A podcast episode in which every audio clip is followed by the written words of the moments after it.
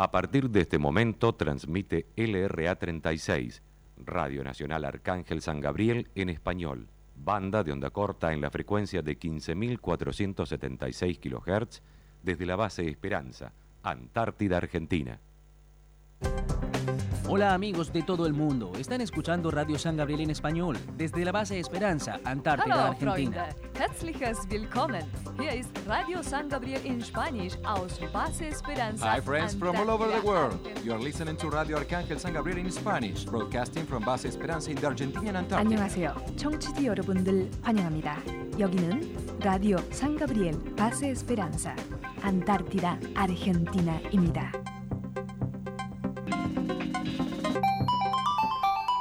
Radio Nacional presenta Corazón Antártico, desde la base Esperanza de la Antártida Argentina.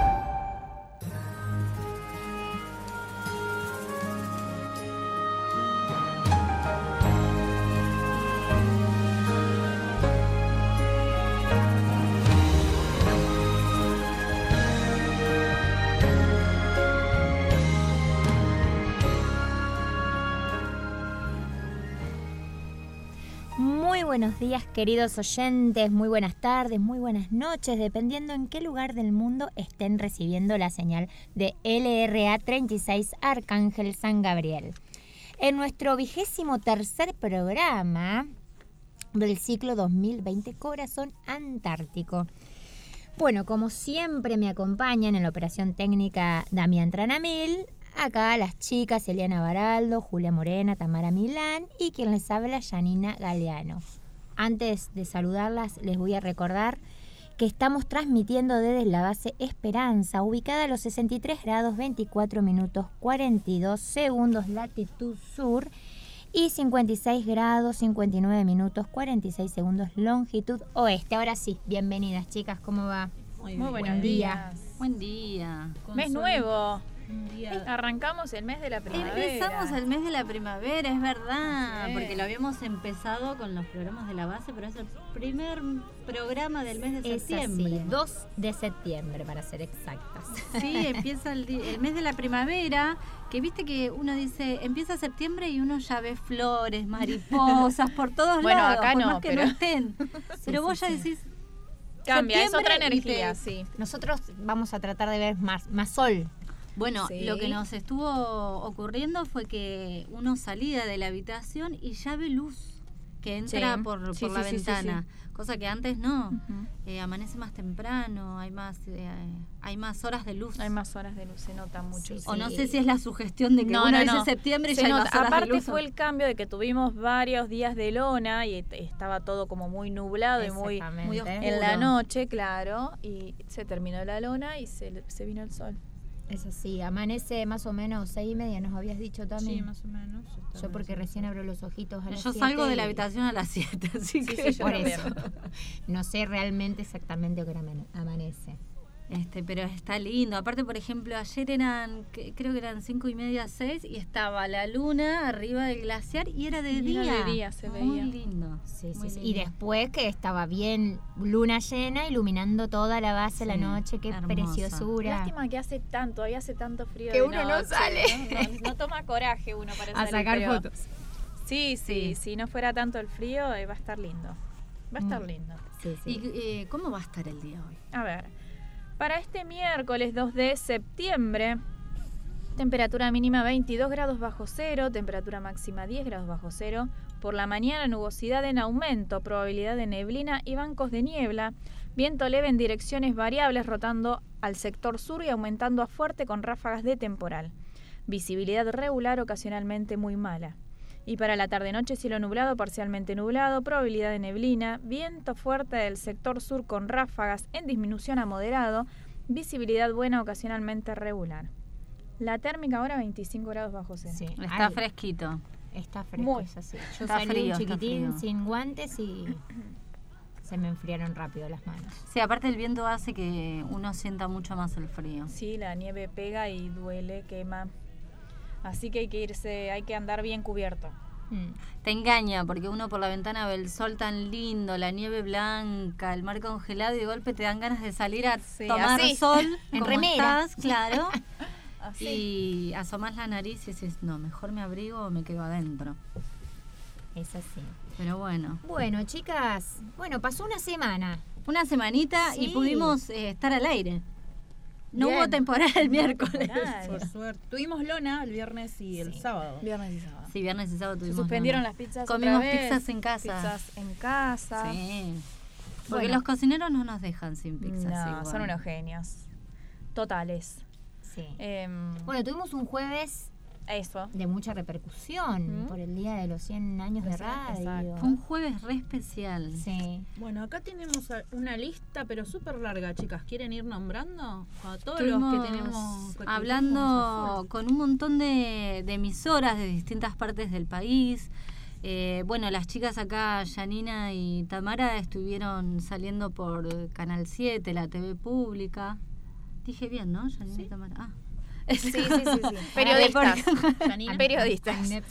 Sí, Este, por la TV pública les hicieron un reportaje en el programa del Goico. Exactamente. este, re lindo. Eh, después salimos por un montón de emisoras. Eh, fue interesante, ese día no hicimos el programa habitual que hacemos en, En la en la base, pero tuvimos muchas entrevistas y era muy loco. eh, porque te, va, no sé, te hacían sentir como que eh, cuando hablabas, como que vos trabajás hace años acá. Era como, viste, como que sos parte de la familia. Bueno, sí. Y nosotras somos eh, seis meses, vamos, seis meses, Sí. estamos bien, seis meses de nuestra primera experiencia. Pero no fue sabemos si va lindo a ser la ser única. parte, creo que Re todas lindo. Es que eso fue lo lindo. lo, lo lindo. Aparte nos dimos cuenta de la dimensión de todo este trabajo que venimos haciendo en los seis meses, creo que previo el miércoles y eh, bueno, y el jueves, que si bien creo que llegamos todas a nuestras casas a las 7, 8 de la noche, ya teníamos El un- cerebro quemado. un speech de, de- de la cotidianidad que uno tiene la suerte de estar viviendo acá. eh, pero no, fue fue lindo. Ahí creo que a la noche tomamos la dimensión, participamos de esto, o sea, somos parte de esta historia, ¿no? Eso, raro. de los Eso 100 sí. años de radio. Y, y por más que sea poquito el tiempo que uno está trabajando, que tiene esta experiencia, sos parte. O sea, Sí, sí. todo el que Nadie pasa te, por- ¿Quién te quita claro. lo bailado? Claro, como que hay que asumir, listo, sos o fuiste y estás siendo y, parte. y a- y agradecer eso, Sí. completamente agra- a- agradecidas a toda la gente, tanto del ISER como, bueno, la gente del, del Comando Conjunto Antártico, que fue la que nos puso acá también, También. eh, a todo Radio A Nacional. nuestros esposos que nos trajeron. no nos olvidemos de ello porque después cuando salimos acá nos esperan con la comida, chicas. Sí, a, a- a toda la gente que nos Que hace, que nos llama de la CLRA, que nos, que nos hace la promoción, bueno, a Juan Benavente, Sí. a Corol. Corol, A Horacio. a Horacio Volati, que son los que siempre están, viste, ahí Sí, sí. apoyándonos. Y siempre tiran buena onda Ah, y siempre a nos don- hacen sentir cómodas. eh, a Don Moy- Moyano, a Moyano, Don Tete Moyano. Moyano, que nos hizo el logo para este Que nos tuvo especial, paciencia, porque sí. no, así no, así, así, Sí, así. sí, Íbamos sí. cambiando. A Karen, que nos ayudó con el video Con el video, mucha gente. Bueno, fueron un montón de experiencias, pues también tener que recolectar información sobre la historia de esta radio, eh, armar un video eh, fundacional, eh, estuvo lindo, fueron un montón de cosas que fuimos haciendo y aprendiendo ahí en, en el camino, muy interesante. Por suerte siempre terminan saliendo Sí. lindas, terminan saliendo bien las cosas. Sí, Porque en un momento medio que se nos queman los papeles. ¿Qué hacemos? O sea, porque aparte uno cree, viste, es la inexperiencia, uno cree que decís, bueno, después lo hacemos. Bueno, Sí, un video, copiar y pegar, viste que decís, pero y ya aprendimos. Con un editor. No, no, pero nos creo pasó que- que... empezaron las lonas a full, entonces, claro, Se nos acortó se el fue. tiempo. Sí, sí, sí. Se fue, se fue postergando tanto que... Sí, eh, pero estuvo linda la experiencia, es lindo. Y bueno, todas las entrevistas y la gente que te hace sentir que el laburo que vos haces acá es eh, también importa, que es, es valioso, eh, como el laburo que hacen obviamente todos los que están del otro lado de, de las distintas emisoras. Sí, y por supuesto nuestros radioaficionados que siempre también Ahí. están mandando los mensajitos de... Sí, mensajes Muchos de mensajes después del jueves hubo, mensajes, ¿sí? Muchos. Sí, mucho, y eh, también hoy a la mañana y ayer, eh, bueno, eh, cambiando de tema, lo que pasó, bueno, desde público, cono- público conocimiento, Ajá. lo del, lo del sismo que hubo eh, acá en la Antártida, todo el mundo mandando mensajes preguntando cómo estamos, estamos todos bien, Sí, gracias a Dios. estamos acá, Sí. todos bien, por suerte. Eh, hoy vamos a estar hablando Eso. de eso con un geólogo. Para que nos Eh, explique a nosotras también, a ver si es frecuente o no en el continente blanco esto de los cual. sismos. Eh, si hubieron otros este año, otros años, cuál es, eh, digamos, la, la- la normalidad, son sismos altos o, o- o de menor... ¿Cuál es la importancia de la escala? Porque viste que hay una escala. Sí, Que, que, ¿Quién mejor que el que nos explique? tal cual. Sí, y bueno, y de hecho hay sismógrafos en la Sí, Antártida, en las bases justamente, permanentes, sí. en donde, a ver, en donde están ubicados.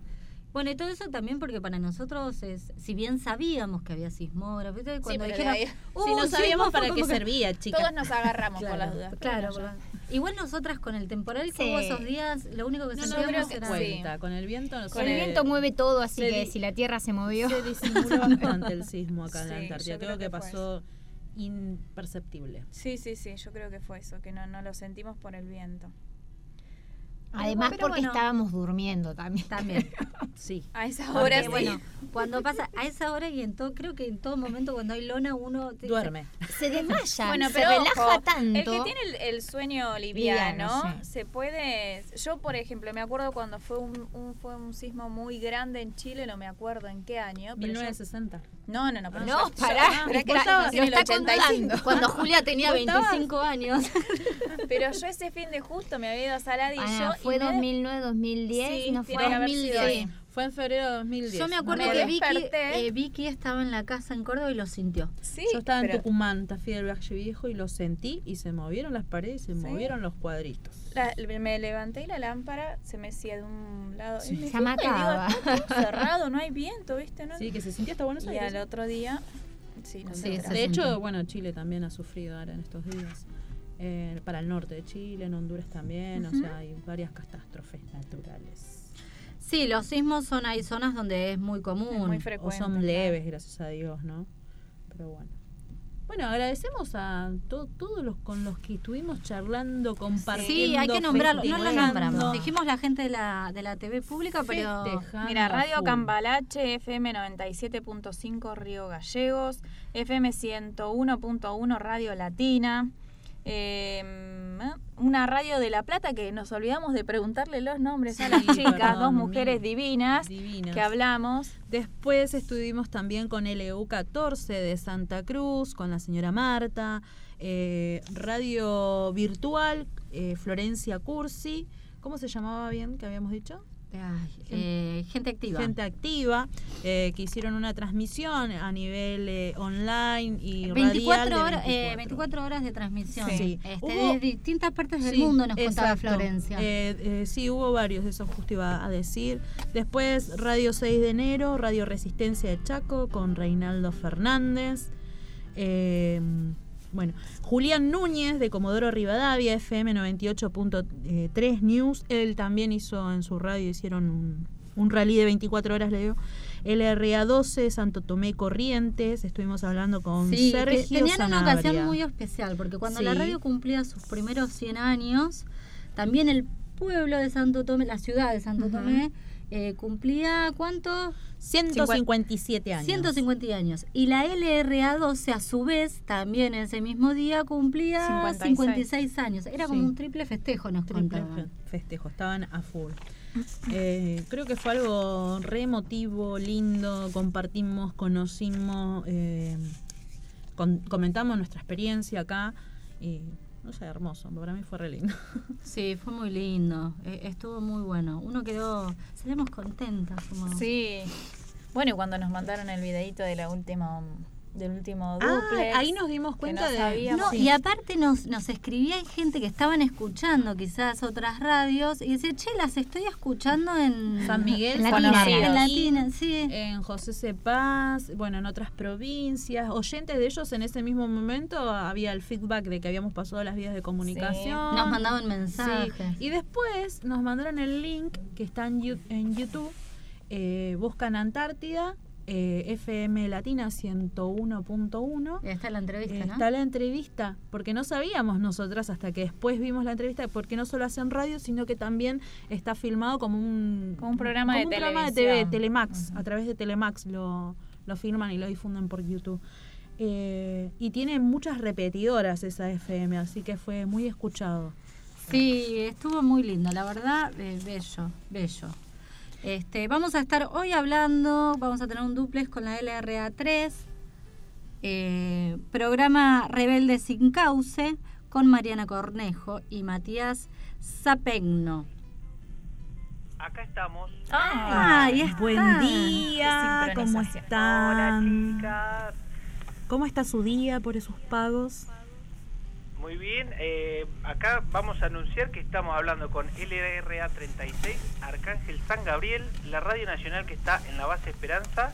Y ahí están, si no me equivoco, Eliana Baraldo, Tamara Milán, Janina Galeano y no sé si es Julia o Juliana Morena. Julia, Julia Morena y nuestro operador técnico Damián Tranamil.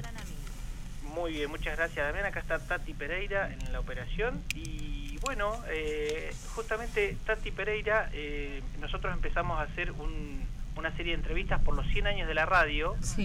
Y nos dijo, ¿por qué no llamamos a la Antártida para seguir celebrando? Así que bueno, se nos ocurrió, se le ocurrió hacer este, este duplex. Así que bueno, queremos ah, charlar un poquito a ver qué hacen ahí. Bueno, eh, qué bueno que tuvo la ocurrencia Tati y a, a nosotros nos complace esta llamada porque si no nos llamaban ustedes, les íbamos a llamar nosotros. Así que bueno, eh, está bueno este feedback. Creo que tuvieron un lindo un cumpleaños de la radio. ¿Cómo la pasaron? Bien, bien, haciendo, nos sumamos a, eh, la cabecera fue Buenos Aires y fue Sí. Haciendo unas superproducciones con un montón de, de material de archivo y recuerdos y acá empezamos a hacer nosotros entrevistas a nuestros periodistas y gente local. Ah, hermoso. Bueno, nosotros acá viviendo en el continente blanco, con estas extremidades en esta posición geográfica lejana, eh, pero con el beneficio en este año en particular de no, no estar afectados por la pandemia y no sufrir el distanciamiento social que pasa en el continente. Así que es un grupo muy lindo que tenemos de cinco personas acá en la radio, cuatro somos locutoras, productoras de todo un poco y bueno, Dami que nos va guiando y está en la operación y, y pobre le toca hacer la oreja para estas cuatro mujeres que trabajan acá. Sí, Yani también a veces hace la operación cuando también no está. Eh, es nuestra primera experiencia en radio, nuestros primeros seis meses. Eso justo estábamos hablando hace un ratito de que eh, eh, esta oportunidad que se nos dio de, estar acá en, en la Antártida haciendo radio justo coincidió con los 100 años de la, de la radio. Fue una experiencia, la verdad, que hermosa. Poder ser parte de ese momento. ¿Y ustedes, pero ustedes son del área de la comunicación o, o- o de cómo llegan a la radio? No, nosotros no tenemos nada que ver con la comunicación. Estamos muy lejos de eso. Sí, mira, eh, bueno, Damián es suboficial de ejército, igual que Tamara. Janina es profe de, de hockey. eh, Julia es odontóloga y yo soy personal civil de las Fuerzas Armadas del Ejército. Y llegamos acá porque, bueno, eh, Base Esperanza es una base donde vienen familias. Eh, nosotras somos eh, esposas de personal, de personal militar y a cada una de las mujeres que viene a acompañar a, a los militares les, les dan una función. En este caso nosotros cuatro nos dieron la función de trabajar en la radio y una experiencia única, aprendiendo. ¿Y qué programación hay? Bueno, tenemos una programación que es lunes, martes, jueves y viernes de 10 a 12, que es un programa de entretenimiento para mantenimiento de la moral, le decimos en FM acá en la base, donde hacemos partícipe a los 60 y- las 63 personas, incluyéndonos nosotros, de, de este programa cotidiano que realizamos. Eh, y después los días miércoles hacemos difusión amplia de todo lo que es la actividad antártica en- de 11 a 1 a través de onda, onda corta en la frecuencia de 15.476 kilohertz por streaming a través de Radio Nacional. Y bueno también trabajamos un poco ahí con las redes sociales mostrando fotos y videos y entrevistas a nuestros cantantes y músicos argentinos, hacemos un poco de historia, efemérides internacional, tratamos de hacer un programa ameno, informativo y Sí, contando un poco qué, qué es lo que hacemos en la Antártida, digamos.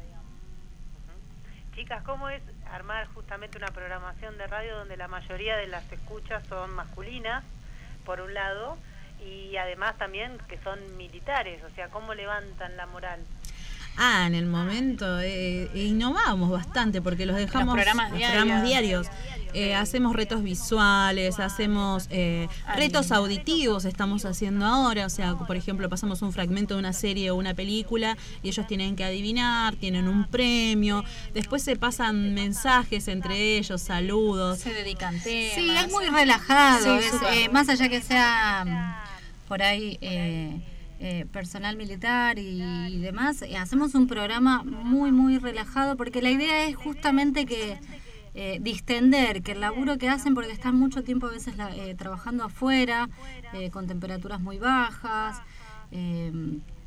Entonces la idea es que pasen un momento agradable, en el momento por ahí que, que cortan un ratito para tomar unos mates y calentar un poco el cuerpo, eh, se diviertan. Eh, tienen mucha interacción entre ellos, no- nos mandan mensajes, se mandan mensajes subliminales entre ellos, nosotros. se dedican temas.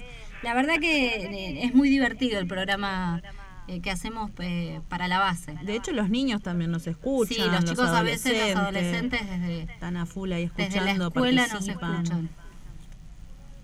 Claro, hay adolescentes, hay hay un colegio funcionando. Claro, está la escuela Número primaria, 38. número 38, eh, Raúl Ricardo Alfonsín, que depende de la provincia de Tierra del Fuego. Es la única escuela que tuvo eh, durante todo este año que nunca cortó la, actividad presencial de los alumnos dentro de la escuela estuvieron. Y, en, y díganme, chicas, porque una cosa es estar en un estudio de radio donde ustedes cuatro se ponen a charlar y empiezan a intercambiar ideas y van y vienen, y cuando tienen que salir y volver a la casa o encontrarse con los vecinos, ¿cómo? cómo? Ah, ponemos cara de póker. Hacemos de cuenta que no los conocemos. Sí, saben que es todo un chiste acá. Sí, igual también hacemos un poquito de personaje, eh, tratamos de hablar sin saber, hacemos Lo otra que pasa en la radio queda en la radio. Claro, sí, sí, sí, obviamente. Al principio tratábamos de no salir, ¿viste? Claro, nos daba vergüenza. Ahora ya está. Ya perdimos la vergüenza. Sí. ¿Qué temperatura hace hoy ahí? Mira, sensación térmica 25 bajo cero. Ahora. Y se levantó viento bastante. Igual está, el solcito está presente, está como parcialmente nublado, pero está presente el sol. ¿Y los oyentes, las, las oyentas, también son de la comunidad científica o gente en los barcos que los capta por onda corta a veces o no? Tenemos, acá este año en particular no vinieron científicos a la base, pero sí eh, tenemos muchos radioaficionados y diexistas, que creo que son nuestros grandes compañeros y los que también nos fueron acompañando en estos seis meses de todo el mundo, que eso también es algo que nos sorprendió mucho, conocer lo que es la radioafición, el diexismo, las QSL, eh, el servicio que brindan ¿no? a través de, de, de su hobby o pasión, ¿no? Por ellos Sí, que nos han retado cuando dijimos que es solo un hobby, no, es un servicio. Es un servicio, aprendimos Exacto, también. es verdad. Perdón, dijiste eh, radio aficionados y la, la segunda. Diexistas, ellos son solamente escuchas. Y diexistas, así. con Ah, X. claro, sí. Sí, ajá. Sí, nosotros nos sorprendimos. Bien. ¿Y por qué se llaman diexistas y no oyentes? O, Porque o ellos solamente escuchan, no retransmiten. El radioaficionado quizás tiene equipos que captan y retransmiten eh, lo que están escuchando a través de sus equipos, ¿no? Y los diexistas escuchan. La que nosotros conocemos siempre, la que se menciona es la base Marambio. Ustedes están en base Esperanza. ¿Qué- Sí. ¿Cómo es la, la- esa organización y a cuántos kilómetros están? ¿De, de, de dónde? De Marambio. De Marambio como 100 kilómetros son, me parece. Puede ser Sí, sí. más o menos. Son 100 kilómetros de Eh, bueno, base Marambio es, eh, una, es la base que tiene la pista eh, de aterrizaje donde viene el Hércules. Es como la nosotros la nosotros decimos que es la, la puerta de entrada para todas las bases antárticas vía aire, ¿no? Obviamente después tenemos el rompehielos, el almirante Irizar. Eh, esa es una, es una base que tiene el aeropuerto. eh, hay mucho más personal, eh, quizás de la fuerza perteneciente a la Fuerza Aérea. Si bien hoy en día todas las bases son conjuntas, porque justamente el Comando Conjunto Antártico, que se formó a partir del 2018, eh, nuclea a, toda- a las tres fuerzas. hoy en día las, todas las bases antárticas son bases conjuntas, o sea que el personal es combinado, se está empezando a combinar. Antes quizás Esperanza era una base únicamente de ejército, Marambio de Fuerza Aérea, este, Orcadas era de la Armada. Hoy en día eh, la, todas las bases pertenecen al, al Comando Conjunto Antártico y se intercambian lo- el personal de las distintas fuerzas. ¿Y trabajan en conjunto con quién? Trabajamos eh, obviamente en conjunto. Hay dos bases que son científicas, que se les llama científicas, que dependen de la Dirección Nacional del Antártico. Obviamente que tanto el Comando Conjunto Antártico como la Dirección Nacional del Antártico con el, el Instituto Antártico Argentino trabajan en conjunto. ¿Esa voz es la de Julia? No. Eli. Eliana. Eliana. Eliana. Ahí está. Estoy tratando de sacar Ah. Ah, porque nosotros, sí, nosotras somos muy particulares porque decimos que es una sola voz, ¿viste? Para no, no volverlos locos porque somos cuatro. Están, eh, estamos hablando con LRA 36, la Radio Nacional Arcángel San Gabriel, que está en la base Esperanza en la Antártida. Y ahí están Eliana Baraldo, Tamara Milán, Julia Morena y Janina Galeano. Nos contó un pajarito que pasaron por el ISER, ustedes. Sí, con el profe Alejandro Borgese tuvimos 10 bellas clases y nos asesoró un montón, también nos corrigió muchas cosas que igual... Que si hoy nos escucha, por ahí nos vuelve a seguir- retar. nos va a seguir retando. No, pero hay un futuro en la comunicación acá, eh, por lo que se escucha. Ah, Sí. gracias. Ojalá así sea.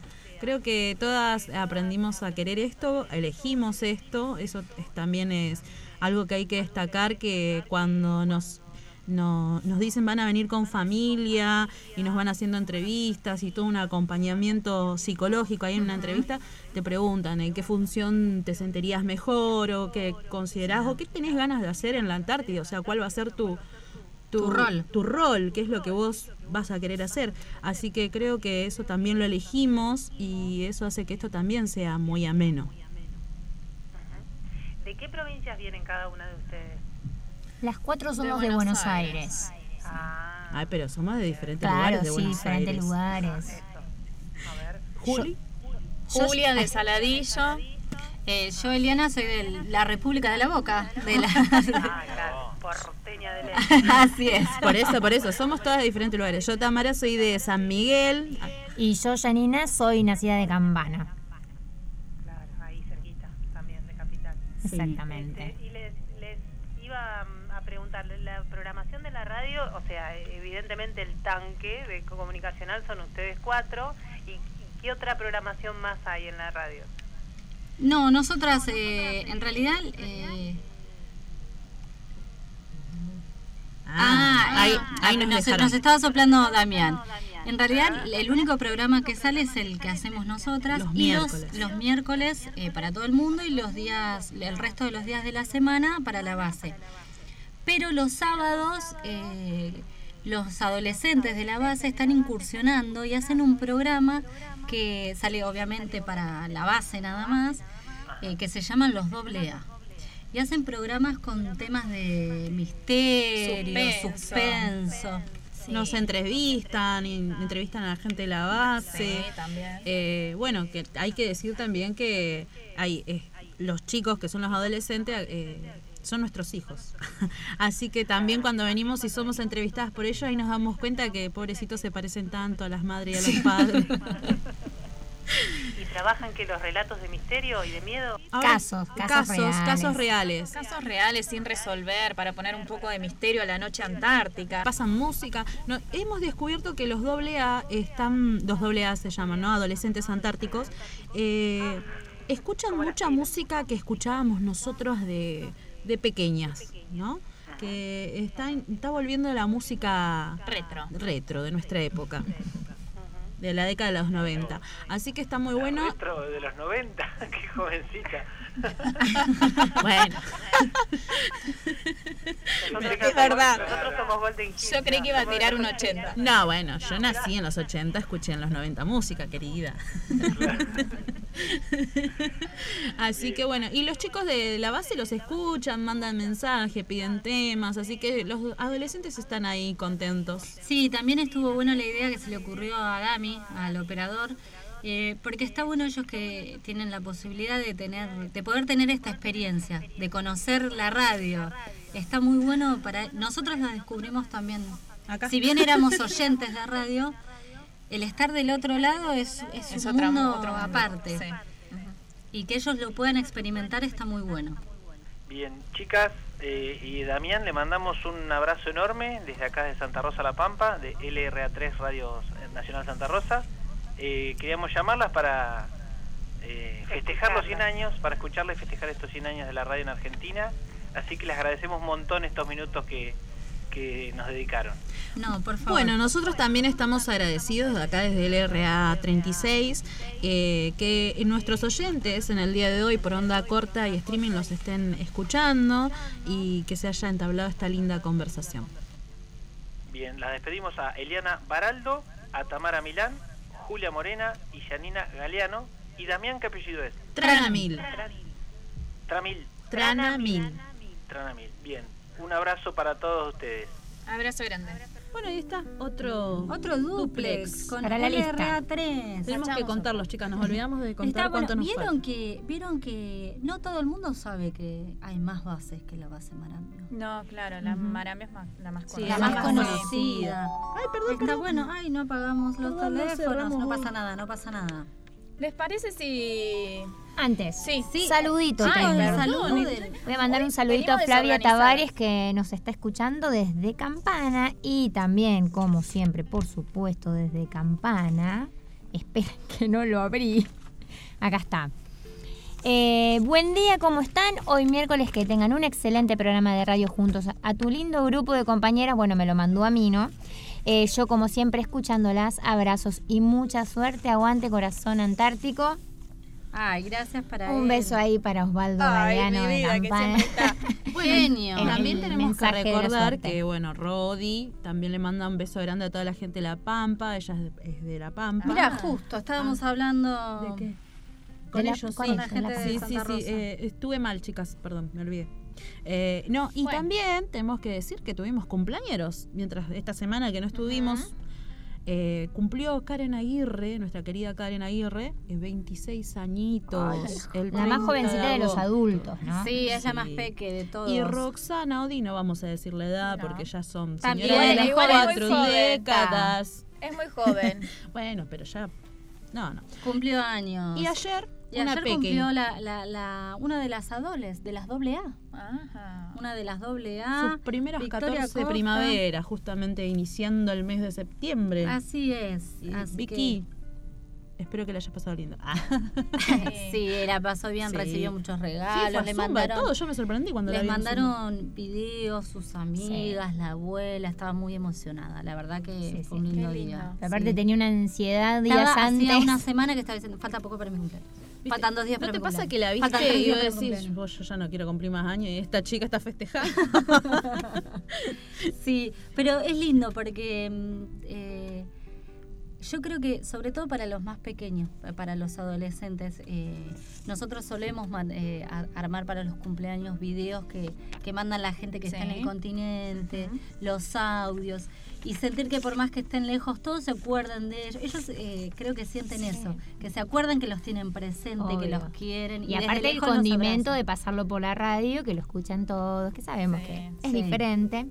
Así que bueno, y está pensando que un, un añito de cumplir los 15. Le falta poco para cumplir los verdad, 15. Estamos de festejo el año que viene. Yo me sumo a todo.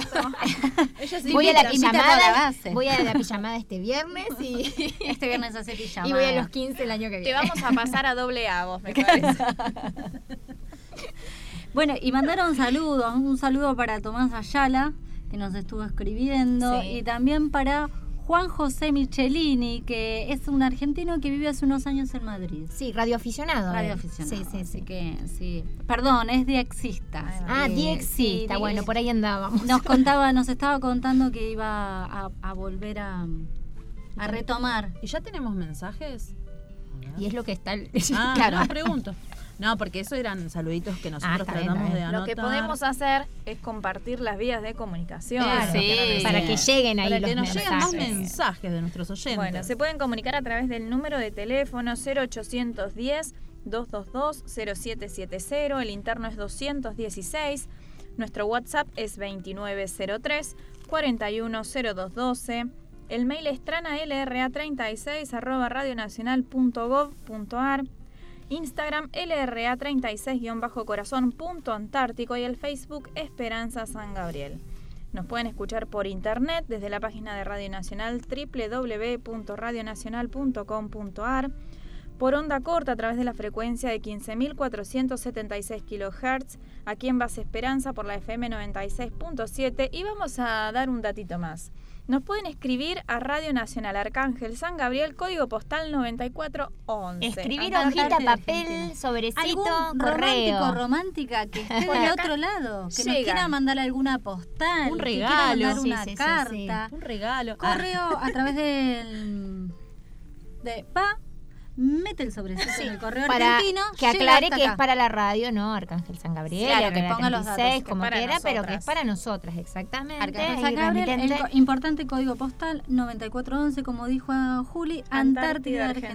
Argentina. Base Esperanza. Y ahí El nos correo. llega. Para mí se van a se van a aprender unos cuantos, ¿eh? Mandar, Es eh, muy bello muy recibir una carta. Y aunque lleguen tarde, no importa. Cuando ya no estemos, quizás lleguen. Que los otros chicos que trabajen el año que viene La reciban, Sí, claro. la van a leer, eh, es, es re lindo eh, estar acá, creo que en cualquier parte. Cuando uno recibe Sí. una carta, más allá de las boletas que a veces uno recibe, No, eso no es tan agradable. este, pero una carta, carta, sí. que te escriba alguien de puño y letra es muy lindo. O te manden alguna postal, alguna foto, algo.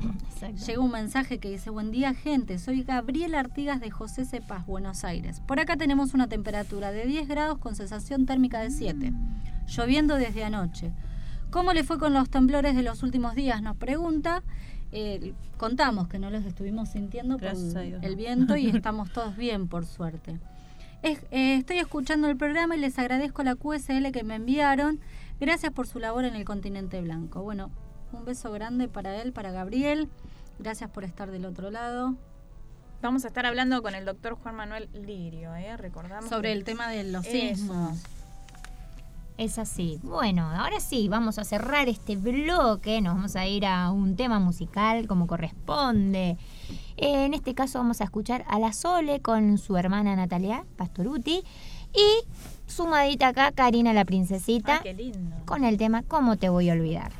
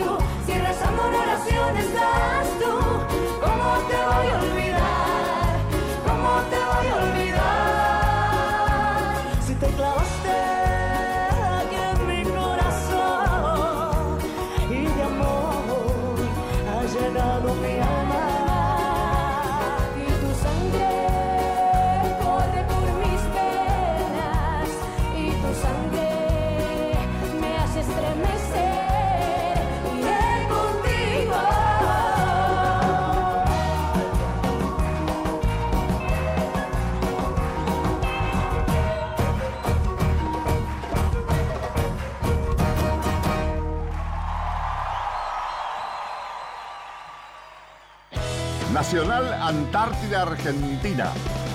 En todo el país, la radio pública.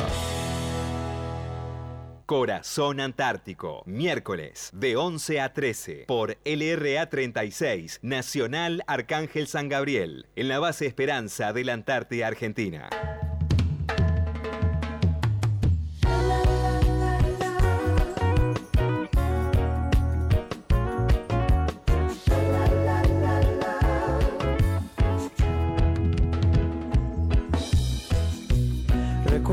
ti que tú me amas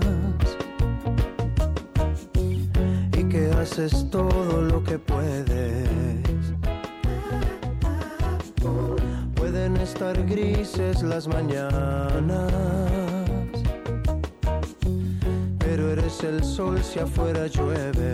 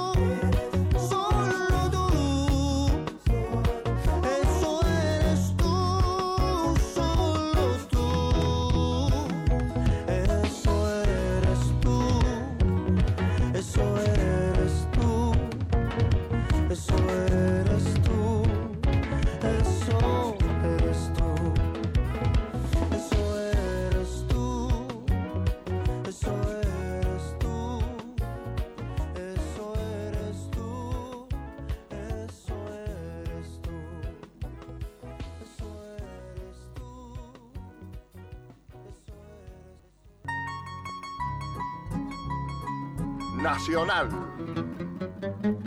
la radio pública. Muy bien, y seguimos transmitiendo desde Base Esperanza en este programa Corazón Antártico. Y ahí estamos escuchando a Adran Maray con el tema Reconozco.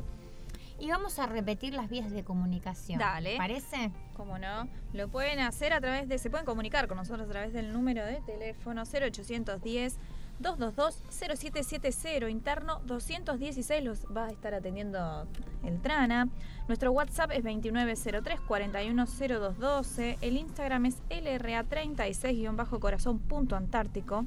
Facebook Esperanza San Gabriel. Nuestro mail trana LRA36 arroba radionacional.gov con becorta.ar. Recuerden que en Instagram y en eh, Facebook, está en la bio, está el, el El link, link, para que lo lleva escucharnos. directo, ¿no? Exacto. Y si no, lo pueden hacer a través de la página de Radio Nacional, www.radionacional.com.ar, por onda corta a través de la frecuencia de 15.476 kHz.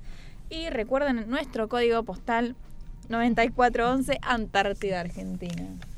Se me ríen. no Así sé por qué es. se me Van a llegar cartas, estoy segura que antes que nos vayamos, alguna cartita llega. Aproveche que ahora viene algún que otro vuelo, así que... Sí, ahora a partir de, eh, creo que habían dicho mitad de septiembre En más octubre o menos. seguro, En ahí. octubre tiene que hacer- hacerse el relevo de, de Marambio, puede De ser que llegue empezar. algo. ¿Nos están escuchando Loma de Zamora?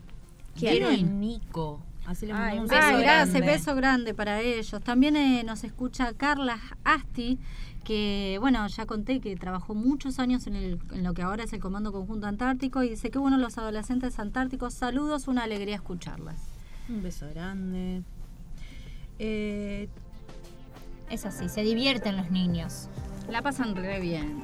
Han dicho cada cosa, nuestras. Llegan a casa y hablan de más. Cobran. Claro. Hablan de más, hablan de sus madres, de sus padres. Aprovechen a sacar, a sacar el cuero en niños, público. sí, esa es la Ay. verdad, güey. A veces está Bueno, tergiversada, sí, la verdad. Depende su, su verdad como Es si viste su niño visión. adolescente que adolece. Eh, Viste que la verdad es de acuerdo a quien la cuente. Exactamente, sí, sí, sí. Bueno, y así pasamos a las efemérides. Las efemérides de la semana. Vamos a arrancar con el 28 de agosto. El viernes 28 de agosto fue el Día de la Ancianidad. Los 28 de agosto de cada año se conmemora en la Argentina el Día Nacional de la Ancianidad. Esto ocurre desde 1948, cuando entonces la primera dama Eva María Duarte diera a conocer el decálogo, estableciendo los derechos de las personas mayores a tener como prioridades públicas la asistencia, el cuidado y el esparcimiento. Tras haber leído el decálogo en el Ministerio de Trabajo, Evita lo entregó en manos a su esposo, el entonces presidente Juan Domingo Perón, y le pidió que se le solicitase a la legislación como expresión de una democracia popular. Él la hizo incluir en la futura nueva constitución dentro del artículo 37, sancionada el 11 de marzo de 1949 la cual fue anulada el 27 de abril de 1956 por el entonces presidente de facto Pedro Eugenio Aramburu. Luego de tres meses, el 18 de noviembre de 1948, la tercera comisión de la Asamblea General de la Organización de las Naciones Unidas proclamó esos mismos derechos. Los derechos fueron el derecho a la asistencia, el derecho a la vivienda, a la alimentación, el derecho al vestido, el derecho al cuidado de la salud física, el derecho al cuidado de la salud moral, el derecho al esparcimiento, derecho al trabajo, derecho a la expansión y derecho al respeto. Eh, hoy justo estábamos hablando de la cultura oriental, el respeto que le tienen a, sus, a, a sus mayores, eh, que es algo que me parece que nos falta mucho de este lado de del lado occidente. Por lo menos eh, eh, en nuestro país todavía hay que trabajar mucho Sí, sobre el respeto. Son ya. Siempre son los más sufridos, los más golpeados, los que eh, los que la pagan y, y, y no está bueno laburar. Hay gente que laburó toda su vida, hay gente que Habría que cuidarlos todos, más. aparte todos vamos a, a- a A llegar a ser adultos sí, grandes. y está bueno que se empiecen a respetar eh, sus derechos. Porque sinceramente muchas veces no son respetados. Bueno, seguimos con el 29 de agosto, Día Internacional contra los Ensayos Nucleares. En 1945 se llevó a cabo el primer ensayo nuclear. Fue en el desierto de Alamogordo, Nueva México. Do- desde entonces se han realizado más de 2.000 pruebas nucleares en todo el mundo, sin tener en cuenta los daños a ecosistemas. Actualmente se centra la atención de estos ensayos en las aterradoras consecuencias de su uso, generando muerte, destrucción y un enorme impacto medioambiental a través de la radiación. Por ello, en 2009, la Asamblea General de la ONU aprobó por unanimidad la resolución 64-35, declarando el 29 de agosto como el Día Internacional contra los Ensayos Nucleares. En el año 2010 se celebró por primera vez este día con actividades, conferencias, simposios, programas de televisión y demás. Y cada año se realizan en todo el mundo actividades y eventos para concientizar y educar contra las armas nucleares. Sin embargo, eh, persisten los desafíos, ya que sigue sin entrar en vigor el Tratado de Prohibición Completa de los Ensayos Nucleares de 1996, que es el instrumento que las prohibirá totalmente. Para su entrada en vigor, aún tendrían que ser ratificadas por ocho países con capacidad nuclear que aún no lo reconocen. Estos países son China, Egipto, Irán, Pakistán, India, Israel, Estados Unidos y Corea del Norte. Bueno, sin palabras. Sí, qué importante esto, ¿no? Tomar conciencia de del impacto. Bueno, hoy Es un poco lo que hablamos siempre, cuidar Sí. el medio ambiente, ¿no? Y hoy en día que el, el ser humano está tan retraído, se nota más el, el- impacto que causa el hombre. Y los ensayos nucleares son cosas que se pueden evitar. Sí, además eh, el uso que se le da, o sea, Claro. ¿para qué ensayan? Eso- ¿Para qué El- sirven esos ensayos nucleares? ¿no? El fin El, que le el- dan a el las fin armas de, nucleares. el fin de esos, de, de esos ensayos. Exacto. Y seguimos con algo lindo. Sí, 29 de agosto, Día Nacional del Árbol. En Argentina todo comenzó con Domingo Faustino Sarmiento, presidente de la Nación desde 1868 hasta 1874 y principal impulsor de la actividad forestal. En un discurso señaló, el cultivo de los árboles conviene a un país pastoril como el nuestro porque no solo la arboricultura se une perfectamente a la ganadería, sino que debe considerarse un complemento indispensable. La pampa es como la república, tal la raza. Es la tela en la que ha de bordarse una nación. Es necesario escribir sobre ella. Árboles. Planten árboles. Pero el origen del Día del Árbol en nuestro país tiene una razón puntual. El 29 de agosto de 1900, el Consejo Nacional de Educación instituyó esta fecha especial que se celebra desde 1901, gracias a la iniciativa de Estanislao Ceballos, quien promovió esta fecha para concientizar sobre el cuidado y la protección de las superficies arboladas desde la política pública. En Argentina, según datos de parques nacionales, dentro de nuestras áreas protegidas conservamos especies de valor excepcional, como la del alerce, Fitroya cupresoides. Este árbol es de la segunda especie viviente más longeva del mundo.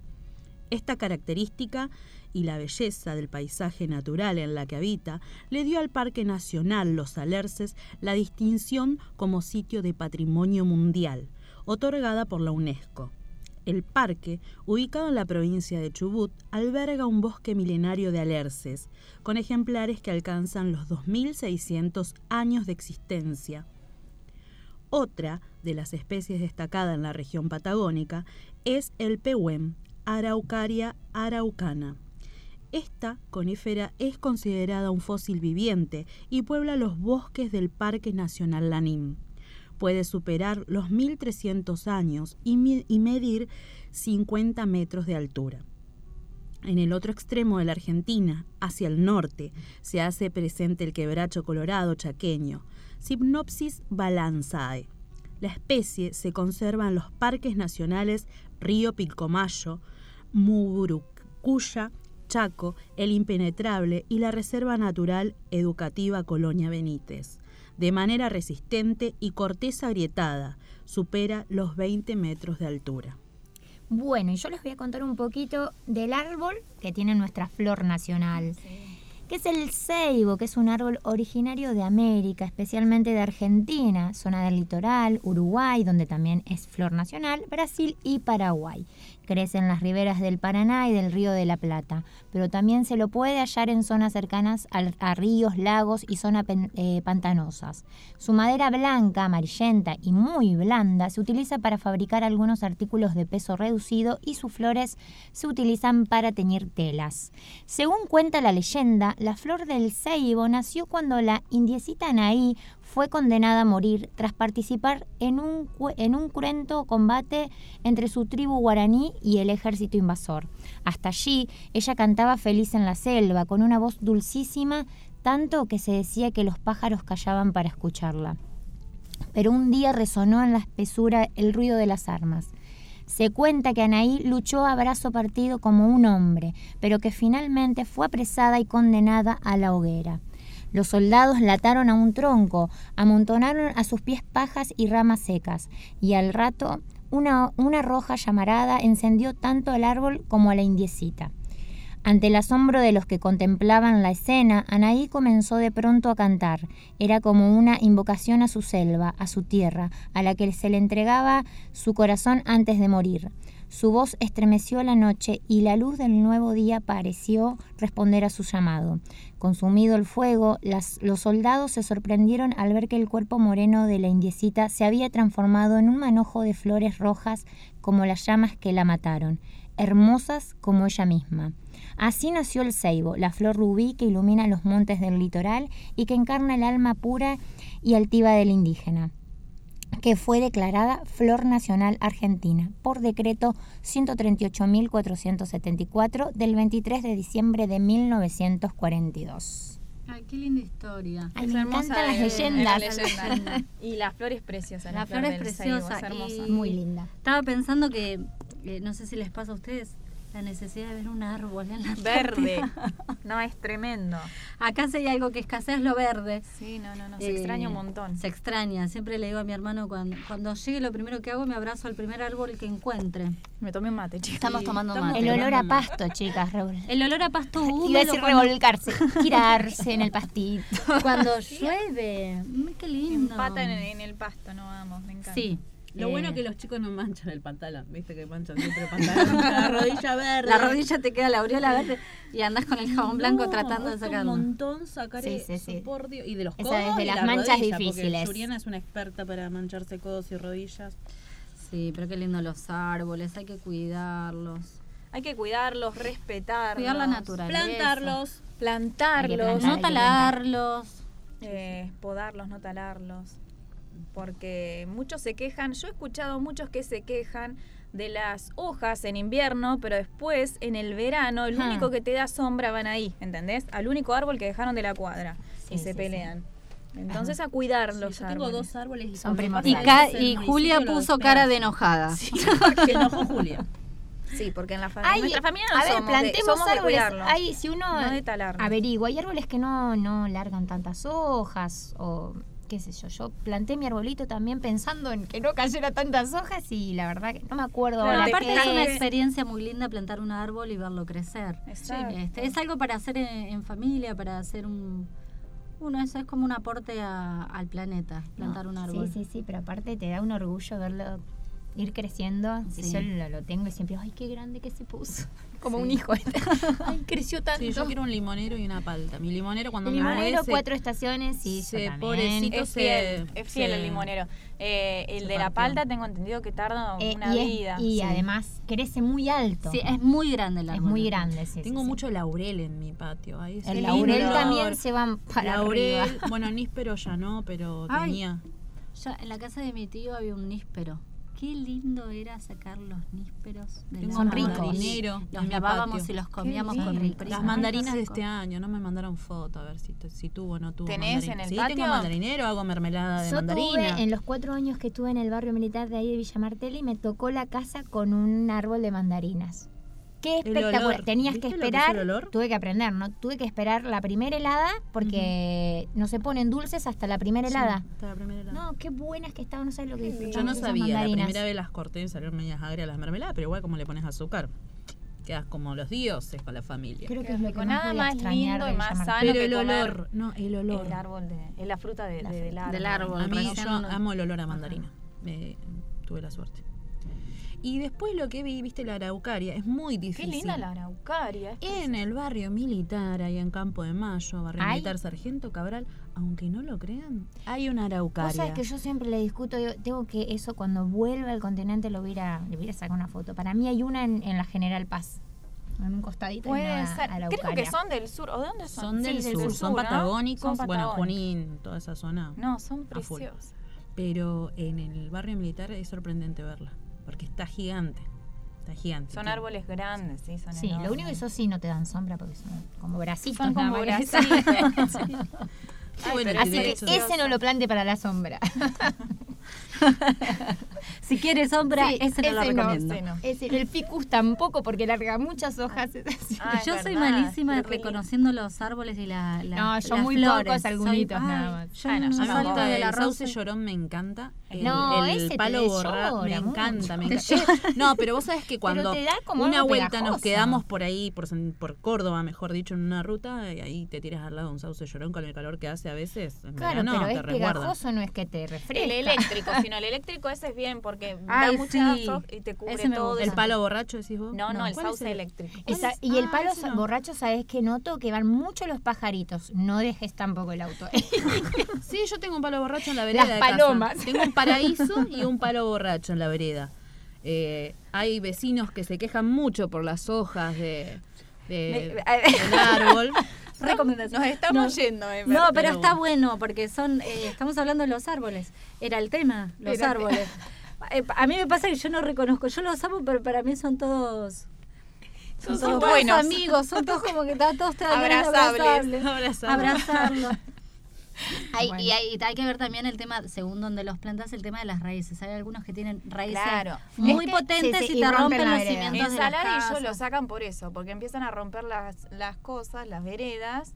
Y pero podrían todo. trasplantarse. Claro, sí, no sé trasplantarse, pero no sé, si lo sacás planta otro, qué sé yo, no sé, pero después se No, pelean a mí por la cuando forma. se quejan los La vecinos, gente de verdad, Saladillo. No, por eso son todas cosas que hay que tener en cuenta cuando vas a plantar un árbol, más o menos. Claro, ver Pero lo- los árboles claro, estaban la antes de que llegáramos hojas, nosotros. ¿Por qué? ¿Por qué si la fotosíntesis y todo lo que implica es el aire que respiramos? Yo Hay que respetar la naturaleza, hay que respetarlo. Nada Tal más. cual. Bueno, vamos cerrando el Sí, tema. del vamos a cerrar. Porque si no empezamos a discutir. porque si no nos vamos. vamos Porque a mí me gusta más este, yo quiero Ya este. son las dos No. aparte. Eh, bueno, llegó un mensajito de Gustavo desde Córdoba, nos está escuchando, así que un beso para él. Eh, que justo no- me preguntó si, que si estábamos hablando del Seibo y demás, y sí, justo para confirmar que estábamos, si, si nos estaba escuchando bien. Así que un saludo para él. Muy bien. Bueno, sí, listo. Nos vamos escuchando entonces a Diego Torres, Macaco, Jorge Villamizar, con el tema Amanecer, nuevito.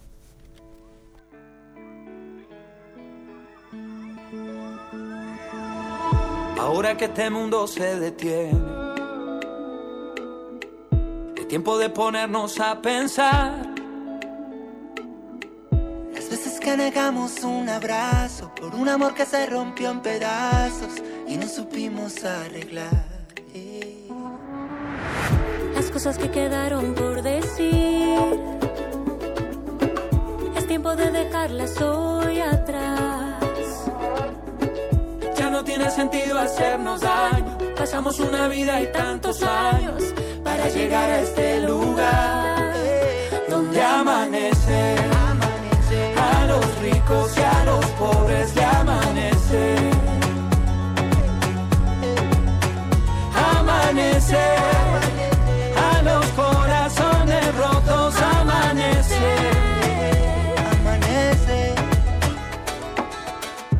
Noche más oscura sale el sol, pinta el cielo de color, como un amor que se nos hace gigante. No importa lo que a ti te esté pasando, la tierra seguirá girando y todo cambiará de aquí en adelante. Un amanecer contigo, es muy difícil de olvidar. Ya no tiene sentido hacernos daño. Pasamos una vida y tantos años para llegar a este lugar eh, donde amanece, a los ricos y a los pobres le amanece. Amanece,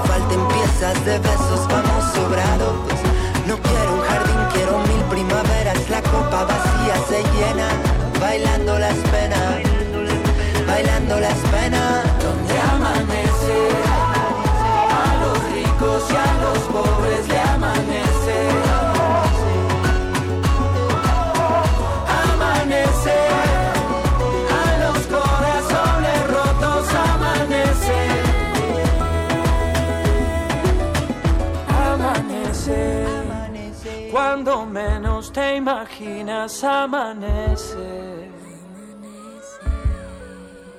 Amanece, aunque te sientas perdido. Amanece.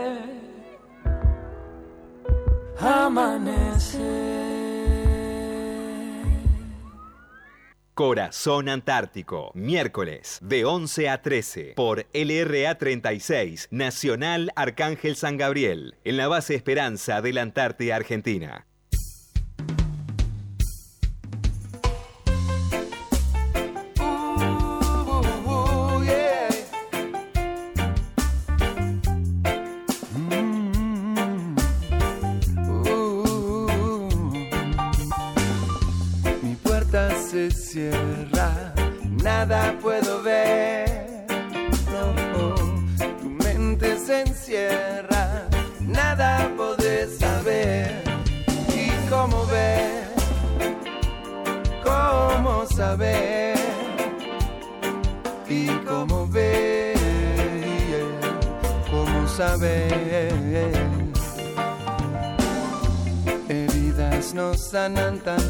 Fácil, no. oh, uh, uh. Diálogos no siempre cubren huecos. Y el dolor que ya es parte de nosotros. Hace falta que tu fuego me acaricie. Hace falta que en mi mundo vos te integre. Hace falta que Dios tiempo nos enseñe no desperdiciar. Tu puerta se cierra, nada podés ver. No, mi mente se encierra, nada puedo saber. ¿Y cómo ver? ¿Cómo saber? ¿Y cómo ver? ¿Cómo saber? Para ser feliz y cruzar este puente, morir y poder seguir. Mi puerta se cierra, nada puedo ver. No, tu mente se encierra, nada poder saber. ¿Y cómo ver? ¿Cómo saber? ¿Y cómo ver? ¿Cómo saber? ¿Y cómo ver?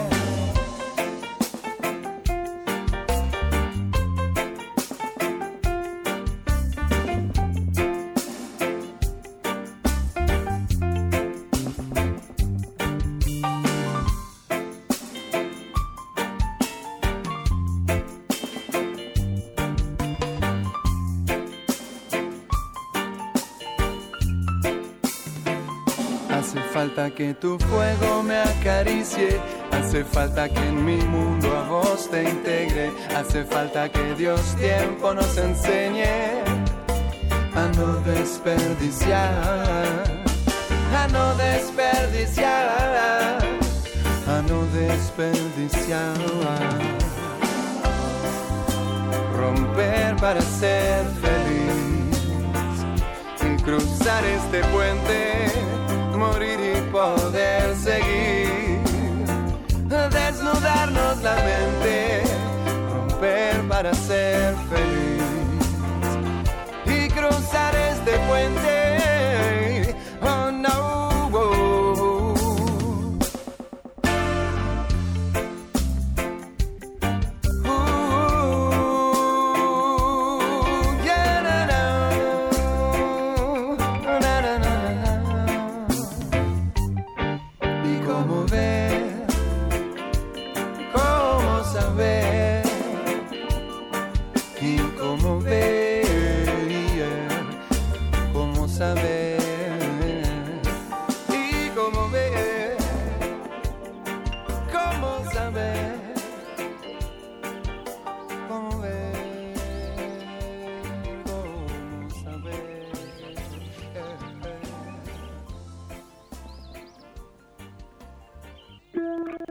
Continuamos con Corazón Antártico, desde la base Esperanza de la, Antártida Argentina. Tercer bloque y ahí estaba sonando los cafres con el tema Cómo ver. Y pasaron 12 minutos de las 12 del mediodía.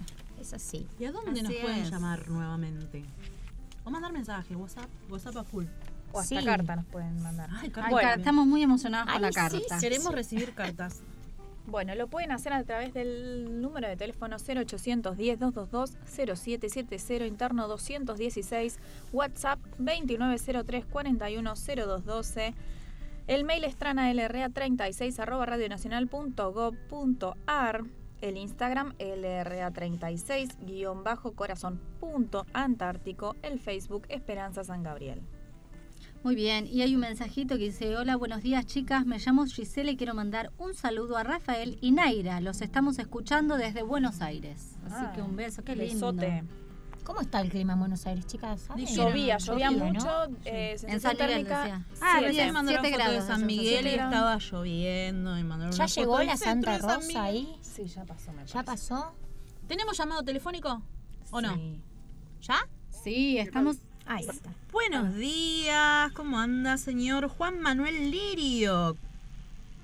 ¿Qué tal? ¿Cómo andan? ¿Cómo andan? Saludos ahí a la gente de Base Esperanza y a toda la audiencia.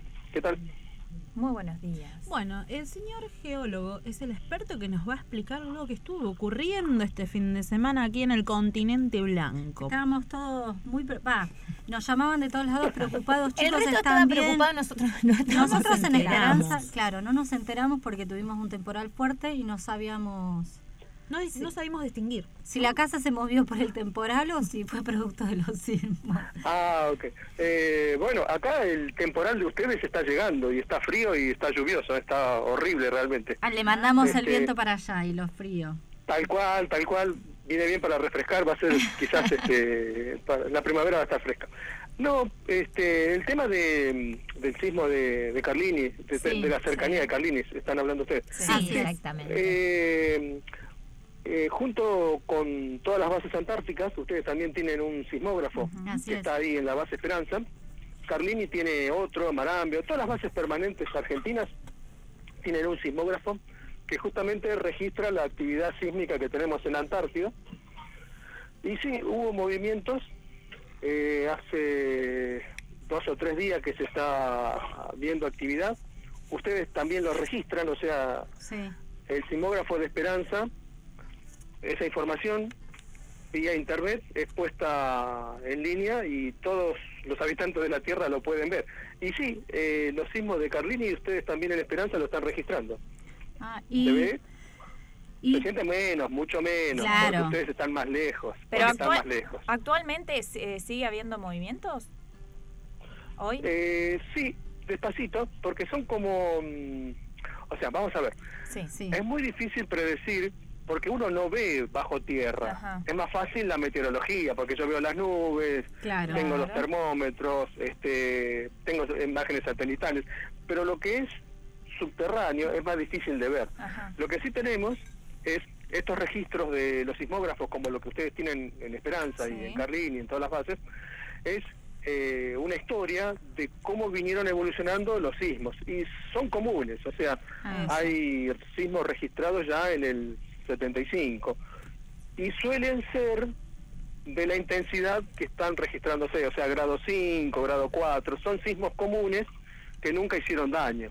Ah, o sea que es, ¿Entiende? es O sea, algo no es- normal. no es para preocuparse. Es algo normal, exactamente. Es esperable. Eh, generalmente, sí, es algo normal. Generalmente los sismos se dan en los bordes de las placas tectónicas, Sí. ¿sí? Antártida tiene, es una placa tectónica enorme, enorme realmente, y los sismos se dan en los bordes. Hay cerca de, entre Carli, en lo que sería la isla 25, la isla Shetland y la península antártica, hay como si fuera una separación entre dos pequeñas plaquitas que da origen a algunas algunos sismos y también al vulcanismo, por ejemplo, que ustedes ven en Isla Decepción. Ah, ¿Sí? sí. Porque porque antes las islas estas este, Shetland y la península antártica estaba unida. Es, es en pequeña escala lo que ustedes pueden ver la separación de África con América, ¿sí? Ahí se está separando porque antes estaban unidas, entonces hay un poco de actividad sísmica, pero de baja de baja magnitud. Ahora, es muy diferente, es muy diferente cuando yo tengo el lugar de separación de placas como pasa acá, que es tranquilo, calmado, grado 5, a lo sumo grado 6.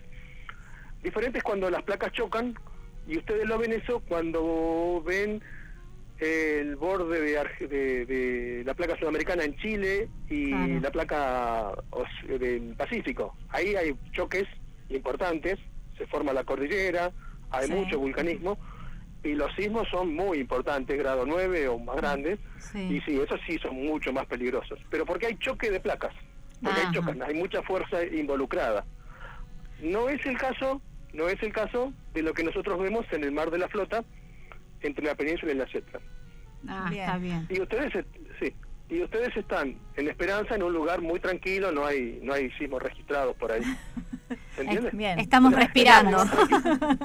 Es para llevar tranquilidad, lo van Tal a cual. sentir, este, porque lo siente el sismógrafo, lo siente el aparato, Eso, sí. pero uno no se da cuenta, básicamente no se da cuenta.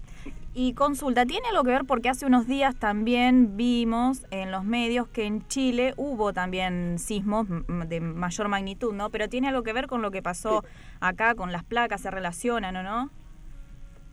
Mm, no, no, No tiene- fue- fue casualidad. Eh, sí, o sea, si vos vas a internet o ustedes van a internet, van a ver la actividad sísmica de la Tierra es constante todo el tiempo, Ah, constante todo el tiempo. Eh, a- lo que sí a veces pasa que en lo que es Chile es mucho más activo que nosotros, esa parte de Chile, ¿no? Y los sismos son superficiales, entonces son más poderosos Ah. a medida que nosotros venimos para el lado de Argentina, los sismos son más profundos y son mucho más débiles, ponele los sismos que vos podés encontrar en Mendoza, en San Juan, que lo que encontrás en Chile. Porque la placa se va hundiendo y se va alejando de la superficie. Pero es muy común esa zona de todo lo que se llama el cinturón de fuego del Pacífico, todo alrededor del Océano Pacífico, es choque de placas y los sismos son importantes. Y sumale a un sismo importante el tsunami que puede ser. Pero eso no es no pasa en Antártida, eso no es no es el tema de la, la- la problemática que tenemos nosotros en Antártida, Ah, buenísimo. porque es una sola placa básicamente. Ah, no, buenísimo. No sé si soy claro. Sí, sí, sí, se entiende. Sí, clarísimo. Este, Bueno. eh, queríamos consultarte porque aparte eh, no- nos han desde que salió la información nos, nos, nos han estado escribiendo y nos querían hacer entrevistas y por ahí Sí. al no tener el conocimiento tampoco sabíamos qué decir. Entonces está bueno poder eh, aclarar esto Y que los oyentes sepan y también. que los oyentes sepan que aparte estamos todos bien y que no es nada extraordinario, sino que es algo común que suele pasar y Bien. que tampoco es riesgoso dentro del territorio donde estamos ahora. Qué bueno. Después que Damián, sí, después que Damián me dé eh, un mail y yo les paso el informe, nosotros estamos en contacto con Italia, que son Sí, sí, sí. este, lo- los este, que ponen los sismógrafos en conjunto con nosotros y ellos sí son expertos en sismología, si bien nosotros tenemos una división de sismología, pero ellos son un instituto especial de sismología. Asain se llama, ¿no? eh, eh, acá hay un, sí, el, el aparato es italiano y lo manejamos en conjunto. Ah, Pero les puedo enviar, este, si ustedes me dan un mail, les puedo enviar algún pequeño informe. Ah, genial. Bárbaro, ahora Trana poquito- te pasa eh, el mail por, por privado. Ningún problema. Lo que sí, eh, nosotros eh, pensamos, o sea, de acuerdo a lo que vimos antes, en el año 2011, en junio del 2011, hubo también movimiento cerca de la zona de Carlini, muy cerquita, ahí en, en el mismo lugar casi, Sí. y hubo como 11 réplicas.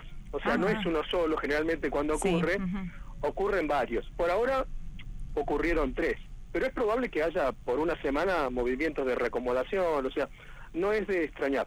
Ah, buenísimo. Vuelvo a, des- vuelvo a decir, estadísticamente, todos los, los sismos fueron grado 5, un poquito más chicos, o sea, estamos en, en- en la norma, Bien. en la norma de...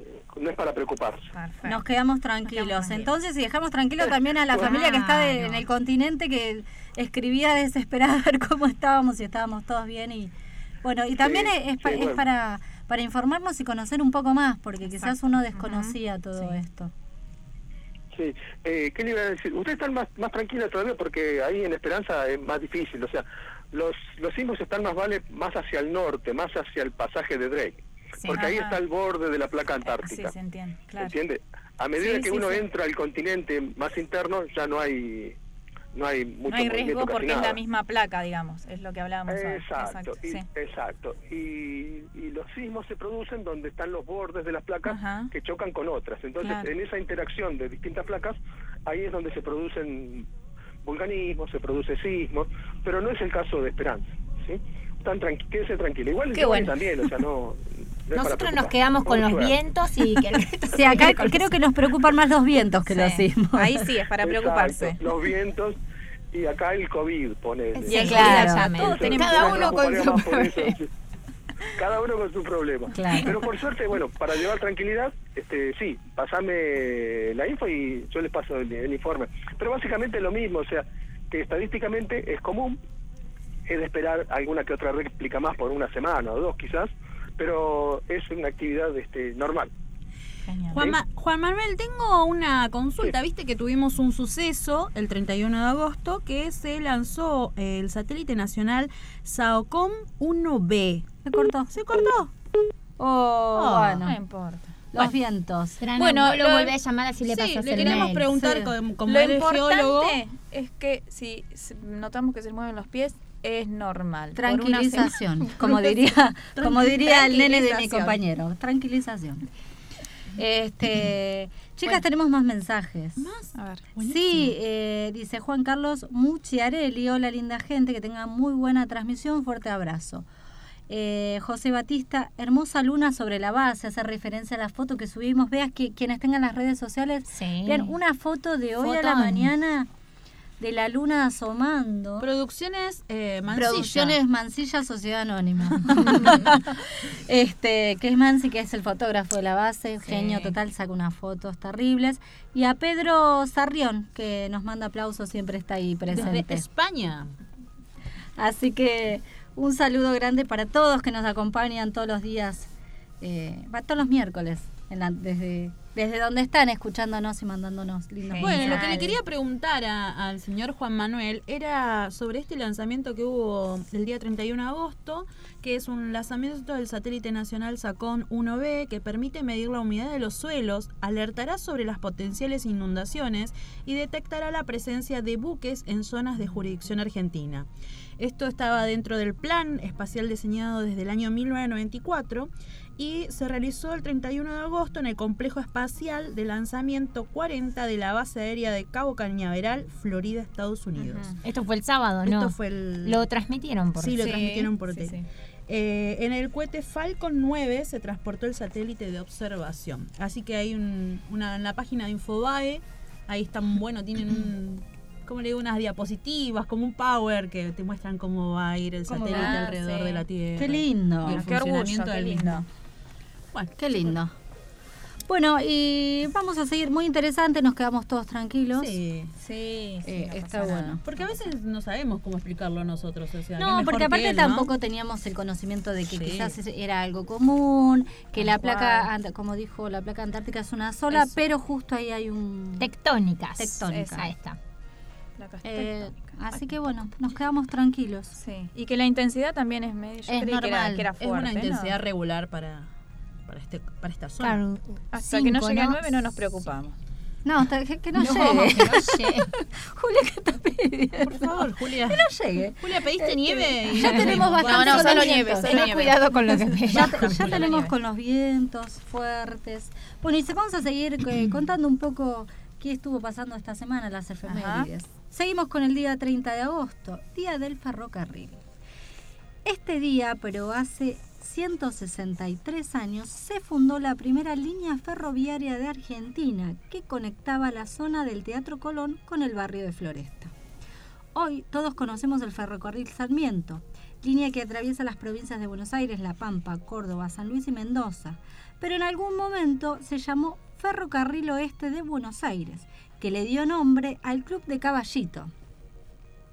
Sin embargo, hay un dato que muy pocos saben. El ferrocarril Sarmiento albergó a la primera locomotora en pisar el suelo argentino. La misma vino de Inglaterra en 1854 y se llamó La Porteña.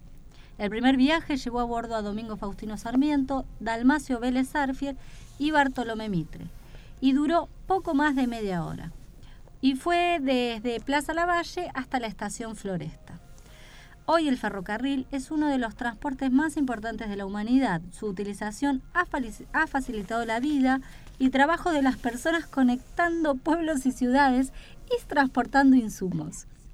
Ha llevado a que las economías de los países se vieran mejoradas. Es por eso que a 163 años de la fundación de la primera línea ferroviaria en Argentina celebramos el Día del Ferrocarril. Bueno, Día del Ferrocarril, que vuelvan... Que vuelvan. Que vuelvan los trenes. Bueno, el otro día, el otro día, eh, siempre cuento lo mismo, me parece A que que ya lo conté. Yo Pero digo. buscando, cuando fuimos a buscar a Vicky a Córdoba, cuando nos veníamos para la Antártida, nos íbamos de Santa Fe. Estábamos en Santa Fe, fuimos a saludar a la familia y de ahí nos fuimos para Córdoba. Eh, y fuimos, no fuimos por la por el recorrido que hacemos siempre, no sé, nos metimos por adentro, no sé por dónde fuimos, pero la cuestión es que pasamos por muchos pueblos, muchas estaciones Ah. eh, Abandonadas. abandonadas. Sí. Sí, es sí, sí, sí, sí. tristísimo verlas. A lo, a lo largo, cuando uno va recorriendo el interior, se nota mucho. Mi último viaje en tren fue en el Gran Capitán en el año 2002. Se tomaba de San Miguel, salía a 7 pesos con 50. Íbamos hasta un pueblo que se llama La Torre y de ahí una traffic hasta Gualeguay, la casa de un compañero. Era, era lindo viajar. Es en lindo tren, viajar es en muy tren. lindo. Bueno, pero en esos viajes más largos. Claro. Por ahí sí. sufrí a veces que en el puente de Zárate se tenía que quedar porque había quema de pastizal, bueno, lo que está pasando, ¿no? Alrededor del delta. Eh, pero era lindo viajar. en el tren. Es lindo el tren, Yo aparte nunca es hice un viaje económico. Largo. Largo. Es Eh, aventurero. bueno, nosotros tenemos en, en el barrio, ahí en la República, en la. Boca, eh, pasa el tren de carga. Este, y cada tanto se corta el tránsito Ajá, sobre Almirante claro. Brown porque cruza por ahí pasa, y es eh, es lindo ver la locomotora y los chicos siempre lo saludan Sí. y, y lo, Tocan. lo sí los motorman ¿se dice? Sí. Bueno, yo ahí en Eh, Campana la- también está el puerto y bueno, es- también pasan los trenes de carga. También está el tren que lleva gente que pobre ya creo que do- tres carri de tres eh, vagones, Vagones. tiene nada más porque Sí. viaja muy poca Muy gente. poca gente. Y un par de veces me he ido de Villa Martelli. Me voy en el tren, nunca me acuerdo los nombres, pero hasta León- a José León Suárez y ahí esperas hago que salga exactamente. Sí, también conozco ese viaje. De Dos hecho- horas. De hecho, hay que mandarle un Hasta saludo campana. grande. Es como que hay que armarse de paciencia, es No, súper económico, pero Sí, mucho pero es tiempo. lindo. Mucho mate Bueno, en yo he viaje. viajado, bueno, tengo tengo conocidos que han viajado hasta hasta Córdoba, Tucumán, eh, hasta Tucumán en tren. Eh, Claro, es y es un viaje. viaje, es largo, pero es muy bello. Es, es- aparte es eso, es cuando vos vas pasando por distintos pueblos, por distintos lugares que uno no conoce Sí, sí. habitualmente si va en el micro. Y aparte al no ser habitual, a mí me pasaba de pequeña, era como que iba re entusiasmada Sí, cada vez que me sale. Y lo noto cuando la subo, sobre todo ahora, ¿no? A Milena, a, Mac, a Merly, a Maca, que... Bueno, Maca por ahí De es hecho, un ahora poco iba a decir que les quería mandar un saludo a los ferroviarios. Eh, mi hermano es ferroviario, es auxiliar de máquina. Mis primos son todos conductores de trenes, trabajan en trenes de carga, en la línea San Martín y muchos ahora están con poco trabajo y con reducción de sueldo debido a la pandemia. Más que nada los, los que manejan y son auxiliares de trenes de carga, o sea, porque no, no pueden trabajar. Bien. En el Maitén. Ay, qué lindo. Ah, y ahí cuenta Trana, en el Maitén. En Chubut tienen la Tiene la trochita. trochita. De 1915. Era. Qué lindo. Y Es bello. siempre me quedé con las ganas del tren de las nubes, de, de- de viajar ahí en el tren de las nubes en- allá en el norte. Me quedé con Es esa Dicen que es muy lindo ese Sí, día. sí, sí. Pero que eh, no es para todo el mundo. A mí me daría vértigo, por ejemplo. Yo no sé Claro, si me la bancaría. tiene mucha altura, ¿no? La altura, sí, por ahí descompone un poquito. Sí, ni hablar. Muy interesante. Bueno, estaría bueno que, que vuelvan. vuelvan los trenes. Los trenes. Bueno, y también un 30 de agosto se celebra, el, bueno, no se celebra, se recuerda el Día Internacional de las Víctimas de Desapariciones Forzadas. El titular de la ONU recordó que las desapariciones forzadas representan un tipo de violación a los derechos humanos alrededor del planeta e insistió a todos los estados del mundo a redoblar sus esfuerzos para prevenir las desapariciones forzadas presenciamos nuevos casos casi a diario.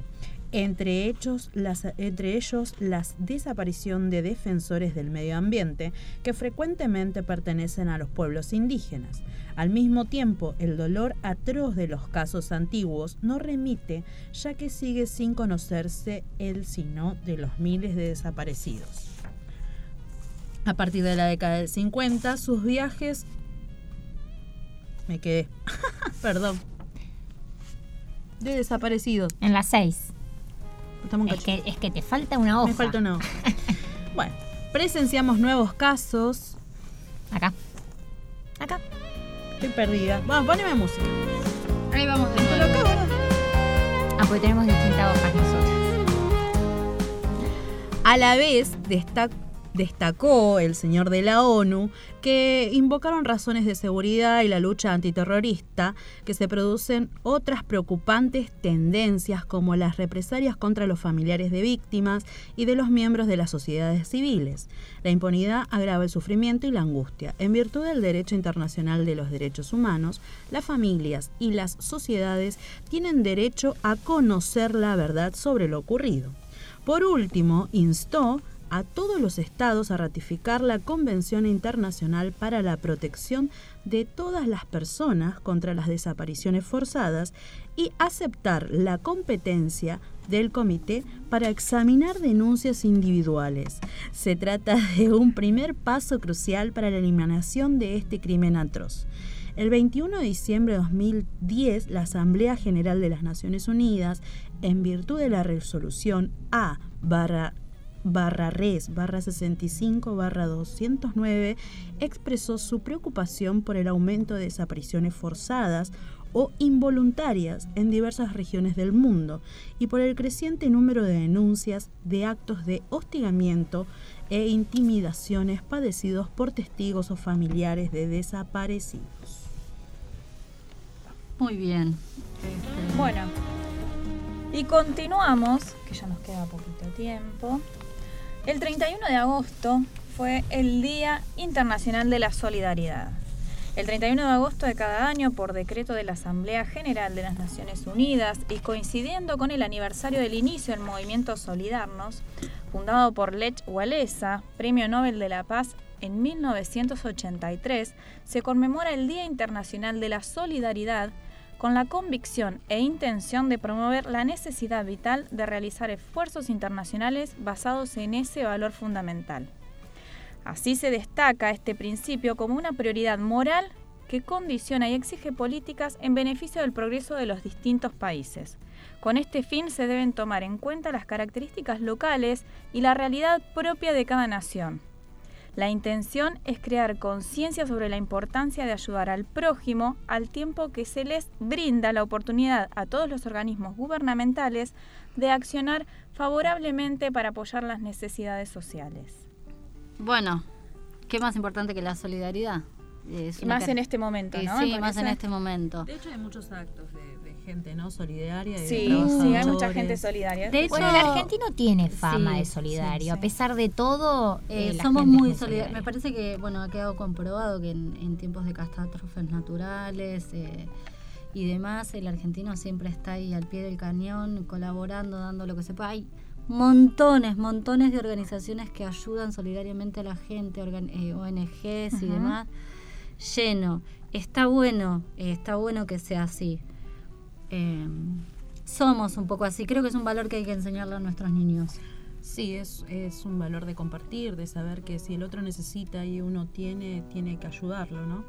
Eh, bueno, y ahora vamos a escuchar dentro de lo que es la solidaridad, quizás l- el enfoque que vimos nosotros con el audio que van a escuchar ahora, que es un audio de un periodista y escritor que se llama Jorge Cuadrado y Es de Córdoba. Eh, es la perspectiva de una pregunta que le hizo a un bombero.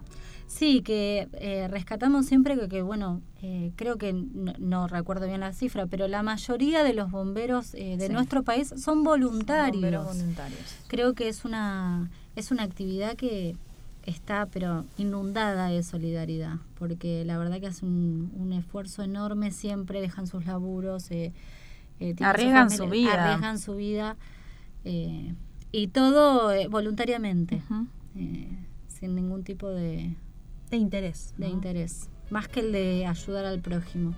Así que es una de las actividades. Hay montones de actividades que son solidarias. Bueno, pero en este caso nos llegó hoy justo a la mañana eh, un audio eh, de este periodista y nos pareció lindo para, para compartirlo.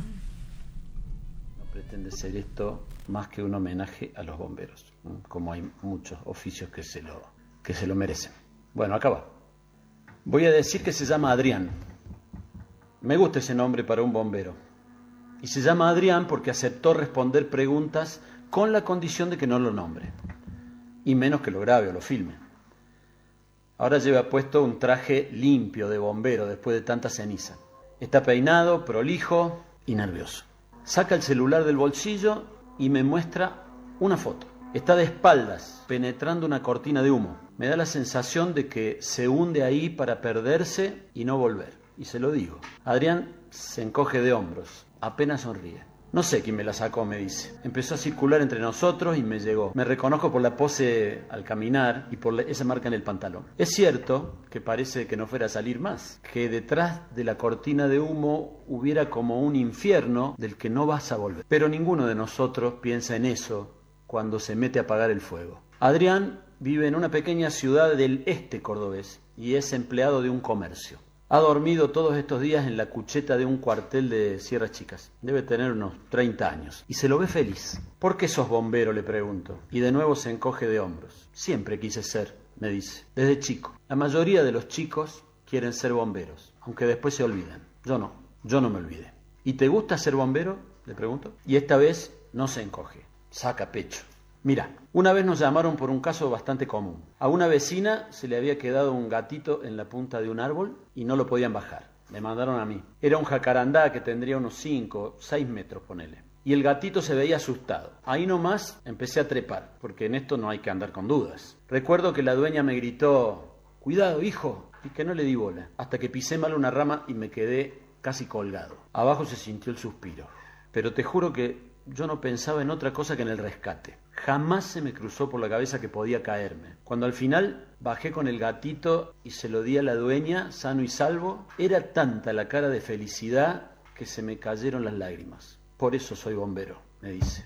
Por la cara de felicidad de esa señora. ¿Y en los incendios serranos? Le pregunto. Adrián se recuesta sobre el respaldar de la silla, se rasca la cabeza. Hace como siete años fui al primero. Estaba un poco preocupado porque donde vivo es llano y decían que las sierras eran otra cosa. Pero cuando estás ahí lo ves de otra manera. No te importa nada más que apagar el fuego, salvar un árbol, una casa, quizás una vida.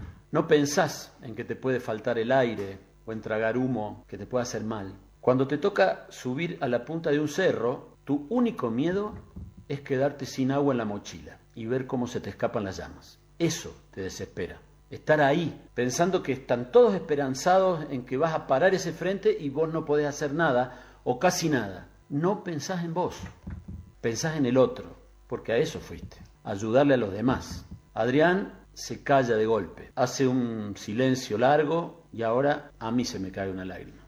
Él se ríe con timidez. Le digo que por eso es el oficio más noble del mundo y él me desafía con otros. Nombra a los enfermeros, los médicos sin fronteras, los maestros rurales. Le digo que eso también son oficios muy nobles, pero en todos los casos es un modo de vida. Ustedes no, le digo, ustedes lo hacen sin contraprestación, pensando únicamente en el otro, como vos decís. Es más, a veces ponen en riesgo hasta su propio trabajo cuando se tienen que ausentar para combatir incendios. Adrián agacha la cabeza, es cierto, dice, a mí no me pasó nunca porque el dueño del negocio es una gran persona, pero algunos compañeros no los esperaron. En una temporada de incendio no podían estar pagando dos sueldos, les dijeron, y lo dejaron en bolas. Y entonces vuelve a mirar la foto del celular y dice, lo lindo es que estoy de espaldas, porque no te creas que no me dan ganas de que me reconozcan o hagan celebraciones por nuestro laburo, que nos cuelguen medallas de valor y todo eso.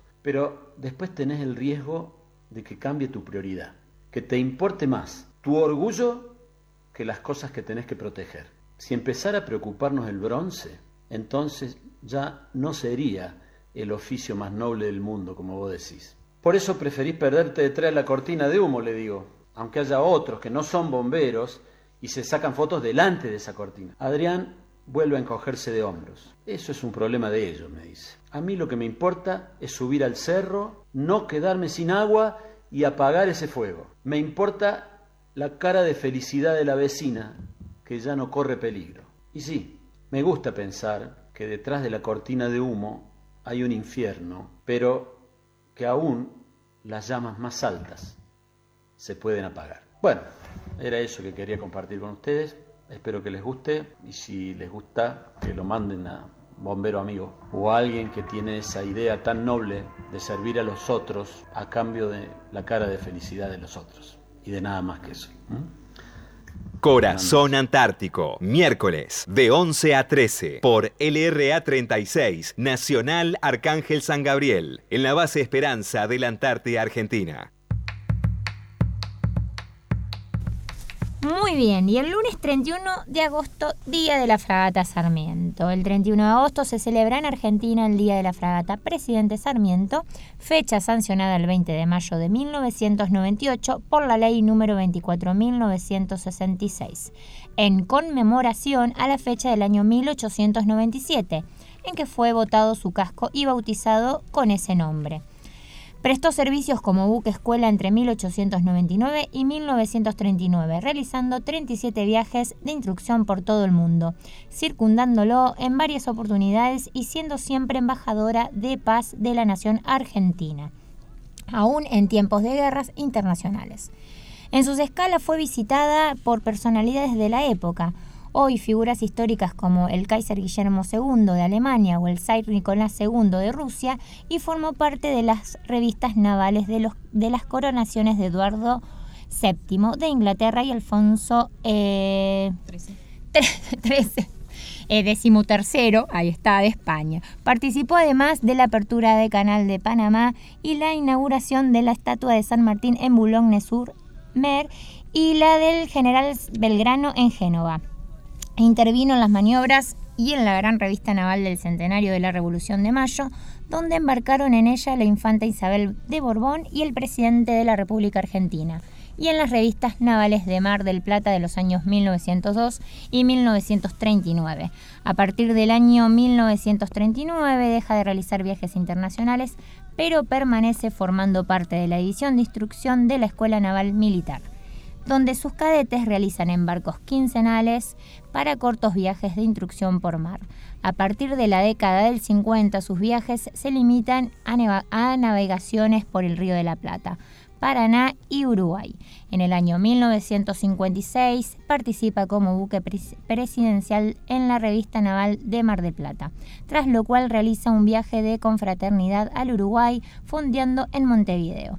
En esos años es buque insignia de la Fuerza Naval de Instrucción. Su destino su último destino en actividad es el de buque escuela para el adiestramiento del personal subalterno de la Escuela de Marinería y curso profesional de cabos de mar.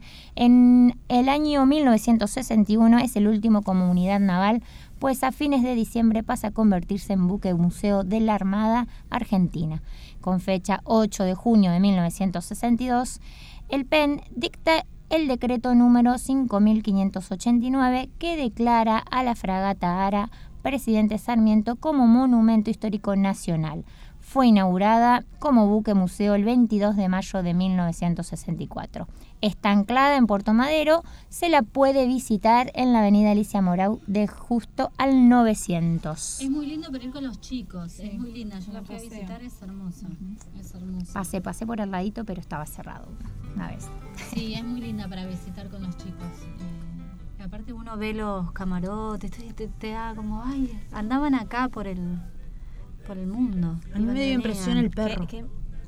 ¿Viste el ¿Qué perro? perro? No, ¿qué perro? El perro de Sarmiento en la fragata. Ah, no, no, no, no. Estaba el perro de Sarmiento en. Ay, no me diga, eh, ¿cómo se dice? ¿Embalsamado? Embalsamado. Ay, no, no, no, no. Bueno. Bueno, me acordé de eso, tenía, estaba en quinto grado cuando fui eso. Claro, te, te- eras pequeña. Qué romántico. Porque vos sos de la década de los 90. Claro. Yo soy de So- la sos retro. Sos retro. Bueno, chicas, eh, Carla nuevamente dice "Carici- cariños y felicitaciones por la conducción en la hermosa y amada base Esperanza por Corazón Antártico. Y Néstor Javier Siracusa eh, dice qué hermosa postal. La verdad que causó furor la foto de, nuestro amanecer. Y Don No. Osvaldo, que también nos sigue siguiendo ahí en Facebook, por también lo vimos. Está, Está siempre. presente en Ah, él, Facebook. siempre, él te comenta todo. Él va Está bien, Manda un besote, mi corresponde. papi. Exactamente. Bueno, chicas, ¿les parece si nos vamos a escuchar un tema? Güey, ay, perdón. Otro mensaje, dice, hola Tami.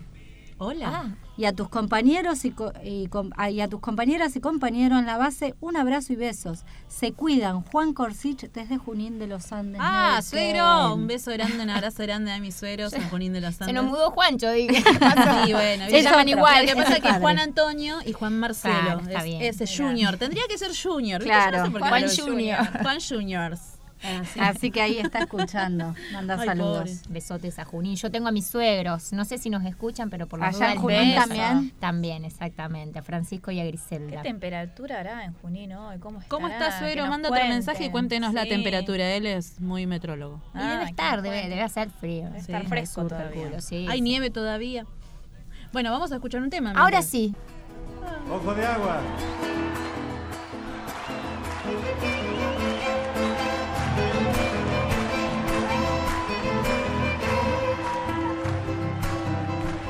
Que tiene la chacarera, que tiene que hace alegrar.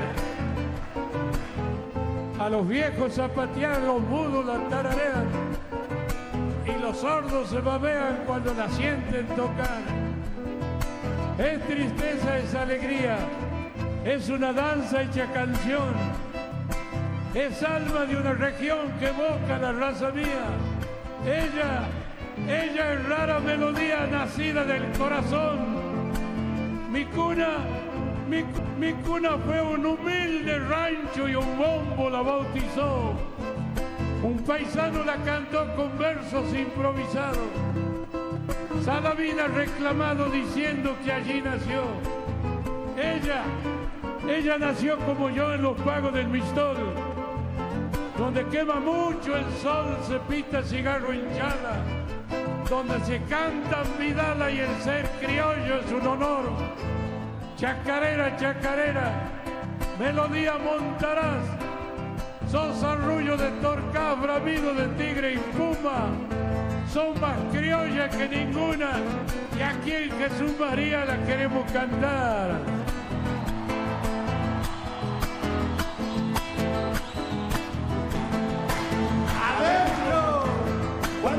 Salí de Santiago todo el camino lloré. Lloré sin saber por qué, pero yo les aseguro que mi corazón es duro, pero aquel día afloje.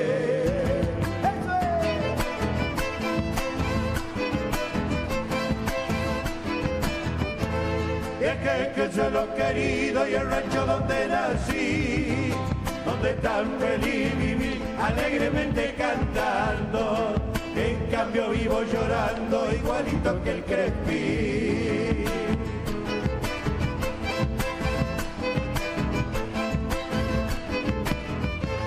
Los años ni la distancia jamás pudieron lograr de mi memoria apartar y hacer que te eche al olvido. Ay, mi Santiago querido, añoro tu quebrachar. Mañana cuando yo muera, paisano le voy a pedir si quieren darme la gloria, que toquen a mi memoria la doble que canto aquí. A ver, ese bombo.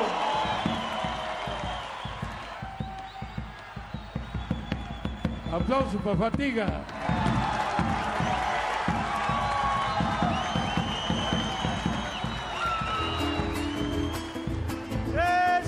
Un aplauso para mí.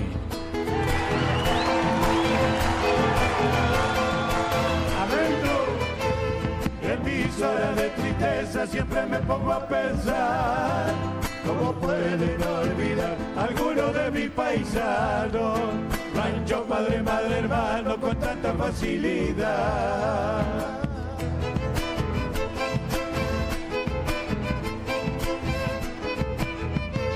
Santiagueño no ha de ser el que obra de esa manera, despreciar la chacarera por otra danza importada.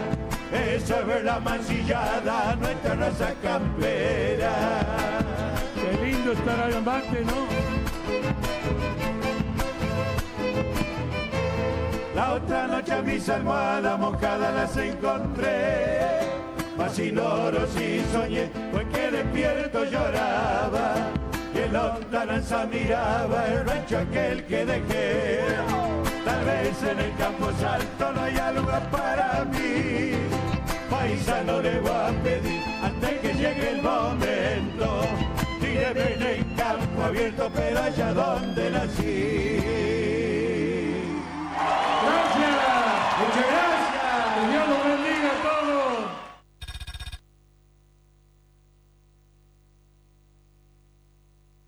Corazón Antártico, miércoles de 11 a 13 por LRA 36, Nacional Arcángel San Gabriel, en la base Esperanza de la Antártida Argentina.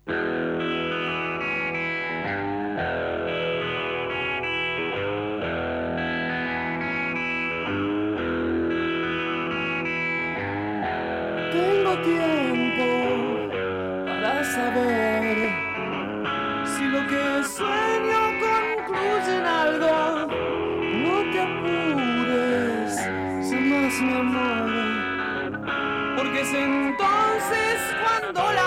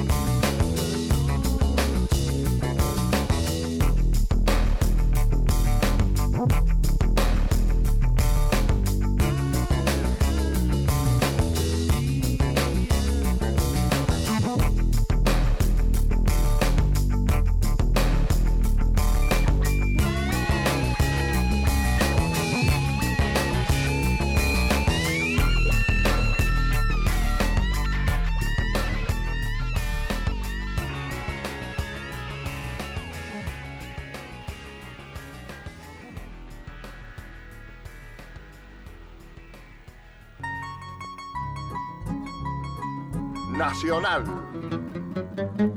la radio pública. Cuarto bloque y último, y estamos escuchando Los Manceros eh, con Añoranza, y ahí eh, hace un ratito sonaba Gustavo Cerati con el tema Bajan. Muy Sí, bien. y estábamos preguntando qué temperatura había en Junín y nos manda Junín de los Andes. De Junín de los Andes. Este, nos manda Juan Corsich 9 grados, nublado. Bien, Ahí Juan Papá Corsich nos mandó lo... Juan Papá Juan Papá Corsich. Lo vamos a tomar eh, como meteorólogo allá de, De- Junín, de que Junín. nos pase de... Podríamos tomar Otro día nos pasaron sur. de Formosa, claro. Claro, uno del norte, centro y adentro. Muy bien. Bueno, y, y repasamos el clima de, de acá, de la base, para que todos sepan ¿Cómo está? cómo estamos nosotros acá. Y Ju, Perdón. Y Ju se distrajo. Me, me empecé a hacer señas con el Trana. hablando con ¿Qué le el- pasa con Tranamil. Con Trana? Porque ya a esta altura del partido hablamos eh, con, con, con el lenguaje no, de aparte el estómago se ruido. Mientras tanto ahora. les leo más mensajes. Más. Dice Eleusino Bravo Bom- Bravo Romeo Sierra. Sí. Ups. Difícil. Bravo Romeo Sierra. Será. ¡Ah!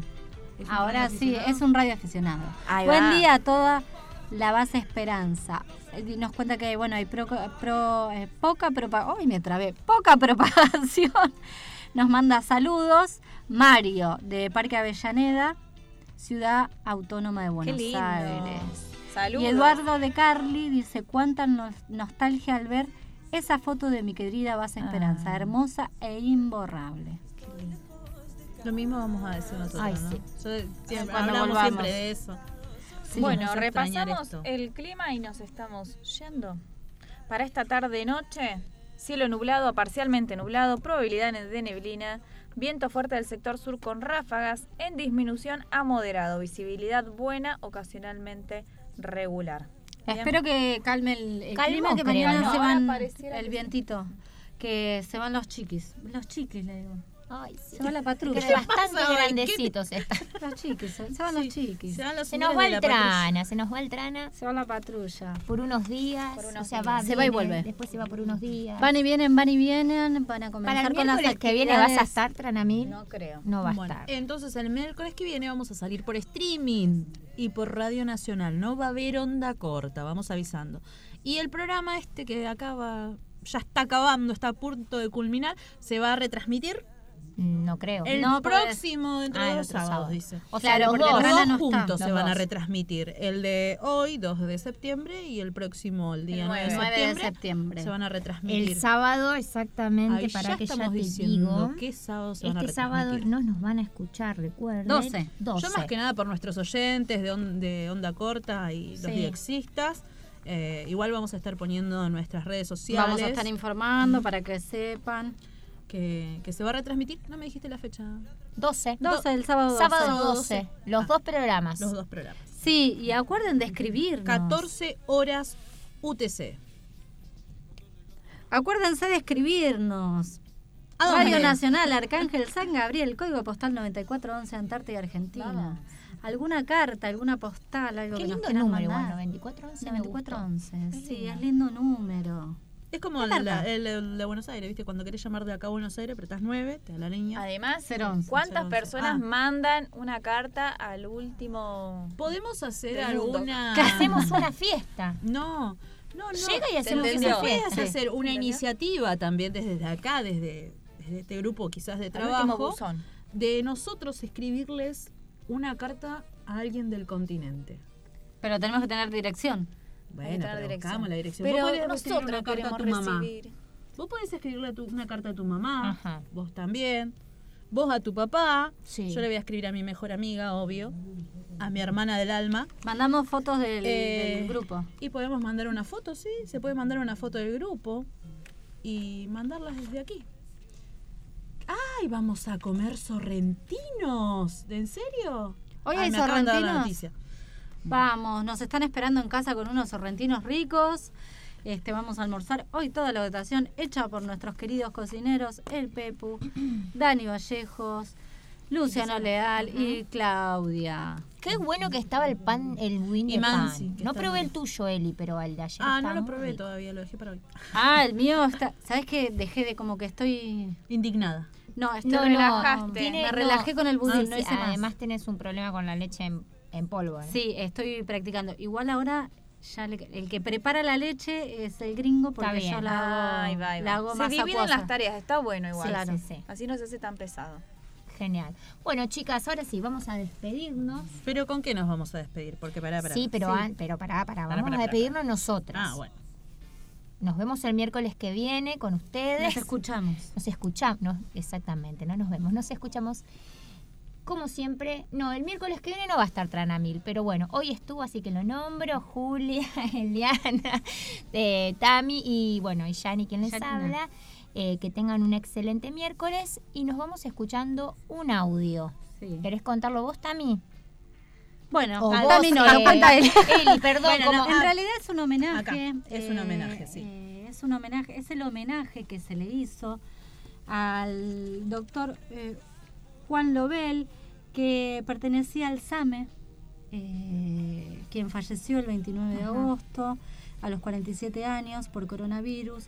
Hoy estuvimos hablando de la, sola- de la solidaridad, del trabajo, de, bueno, esta gente más allá de que eh, Tiene es su labor, es su profesión. profesión, eh, arriesga todos los días su vida. Me- nos pareció como muy emotivo y en el nombre de él, el homenaje que se le hizo a él, también creo que es un homenaje a todos los, los trabajadores de la salud y, y de las distintas ramas que están día a día hoy en la primera línea ahí, Viviendo la batallando con, con este, esta enfermedad, el coronavirus. Así que vamos a escuchar el homenaje que se le hizo en la 9 de julio. Es el audio que se transmitió del programa del, eh, Del noticiero del de noticiero de la TV pública. Así que, y para que también recordemos que hay que cuidarnos, que si nos cuidamos nosotros, eh, también estamos cuidando al que tenemos al lado. Eh, es un poco de conciencia y esto es solidaridad. Los trabajadores de la salud están despidiendo y homenajeando a un médico internado desde hace dos meses. COVID-19, esa es la causa de su fallecimiento y de esta manera le están rindiendo homenaje con un aplauso sobre las puertas del Sanatorio Güemes ubicado en el barrio porteño de Palermo. Así es, Silvia, es el primer médico del SAME que fallece por coronavirus. Estaba internado desde hace ocho semanas. Su fallecimiento se produjo en el día de hoy. Hondo el pesar de todo el personal del SAME, de los médicos y personal de salud del Sanatorio Güemes que le están brindando su homenaje, su aplauso en las puertas de este sanatorio del barrio porteño de Palermo. Allí lo vemos en la fotografía, es Juan Lobel, 47 años, padre de cuatro hijos. Sus compañeros del SAME, allí los podemos ver con el uniforme habitual que utilizan los profesionales de la salud del SAME. A través de este homenaje y de este recuerdo, están despidiéndolos sobre la avenida Córdoba, en la puerta principal del Sanatorio Güemes, aquí en la capital federal. Así es, el, el SAME, el denodado esfuerzo con sus ambulancias para llevar a los distintos centros asistenciales a los pacientes con coronavirus y este homenaje, este aplauso al médico joven fallecido en el día de hoy, este sábado en el Sanatorio Güemes y por eso este aplauso sostenido, el primer médico del SAME que fallece por COVID-19.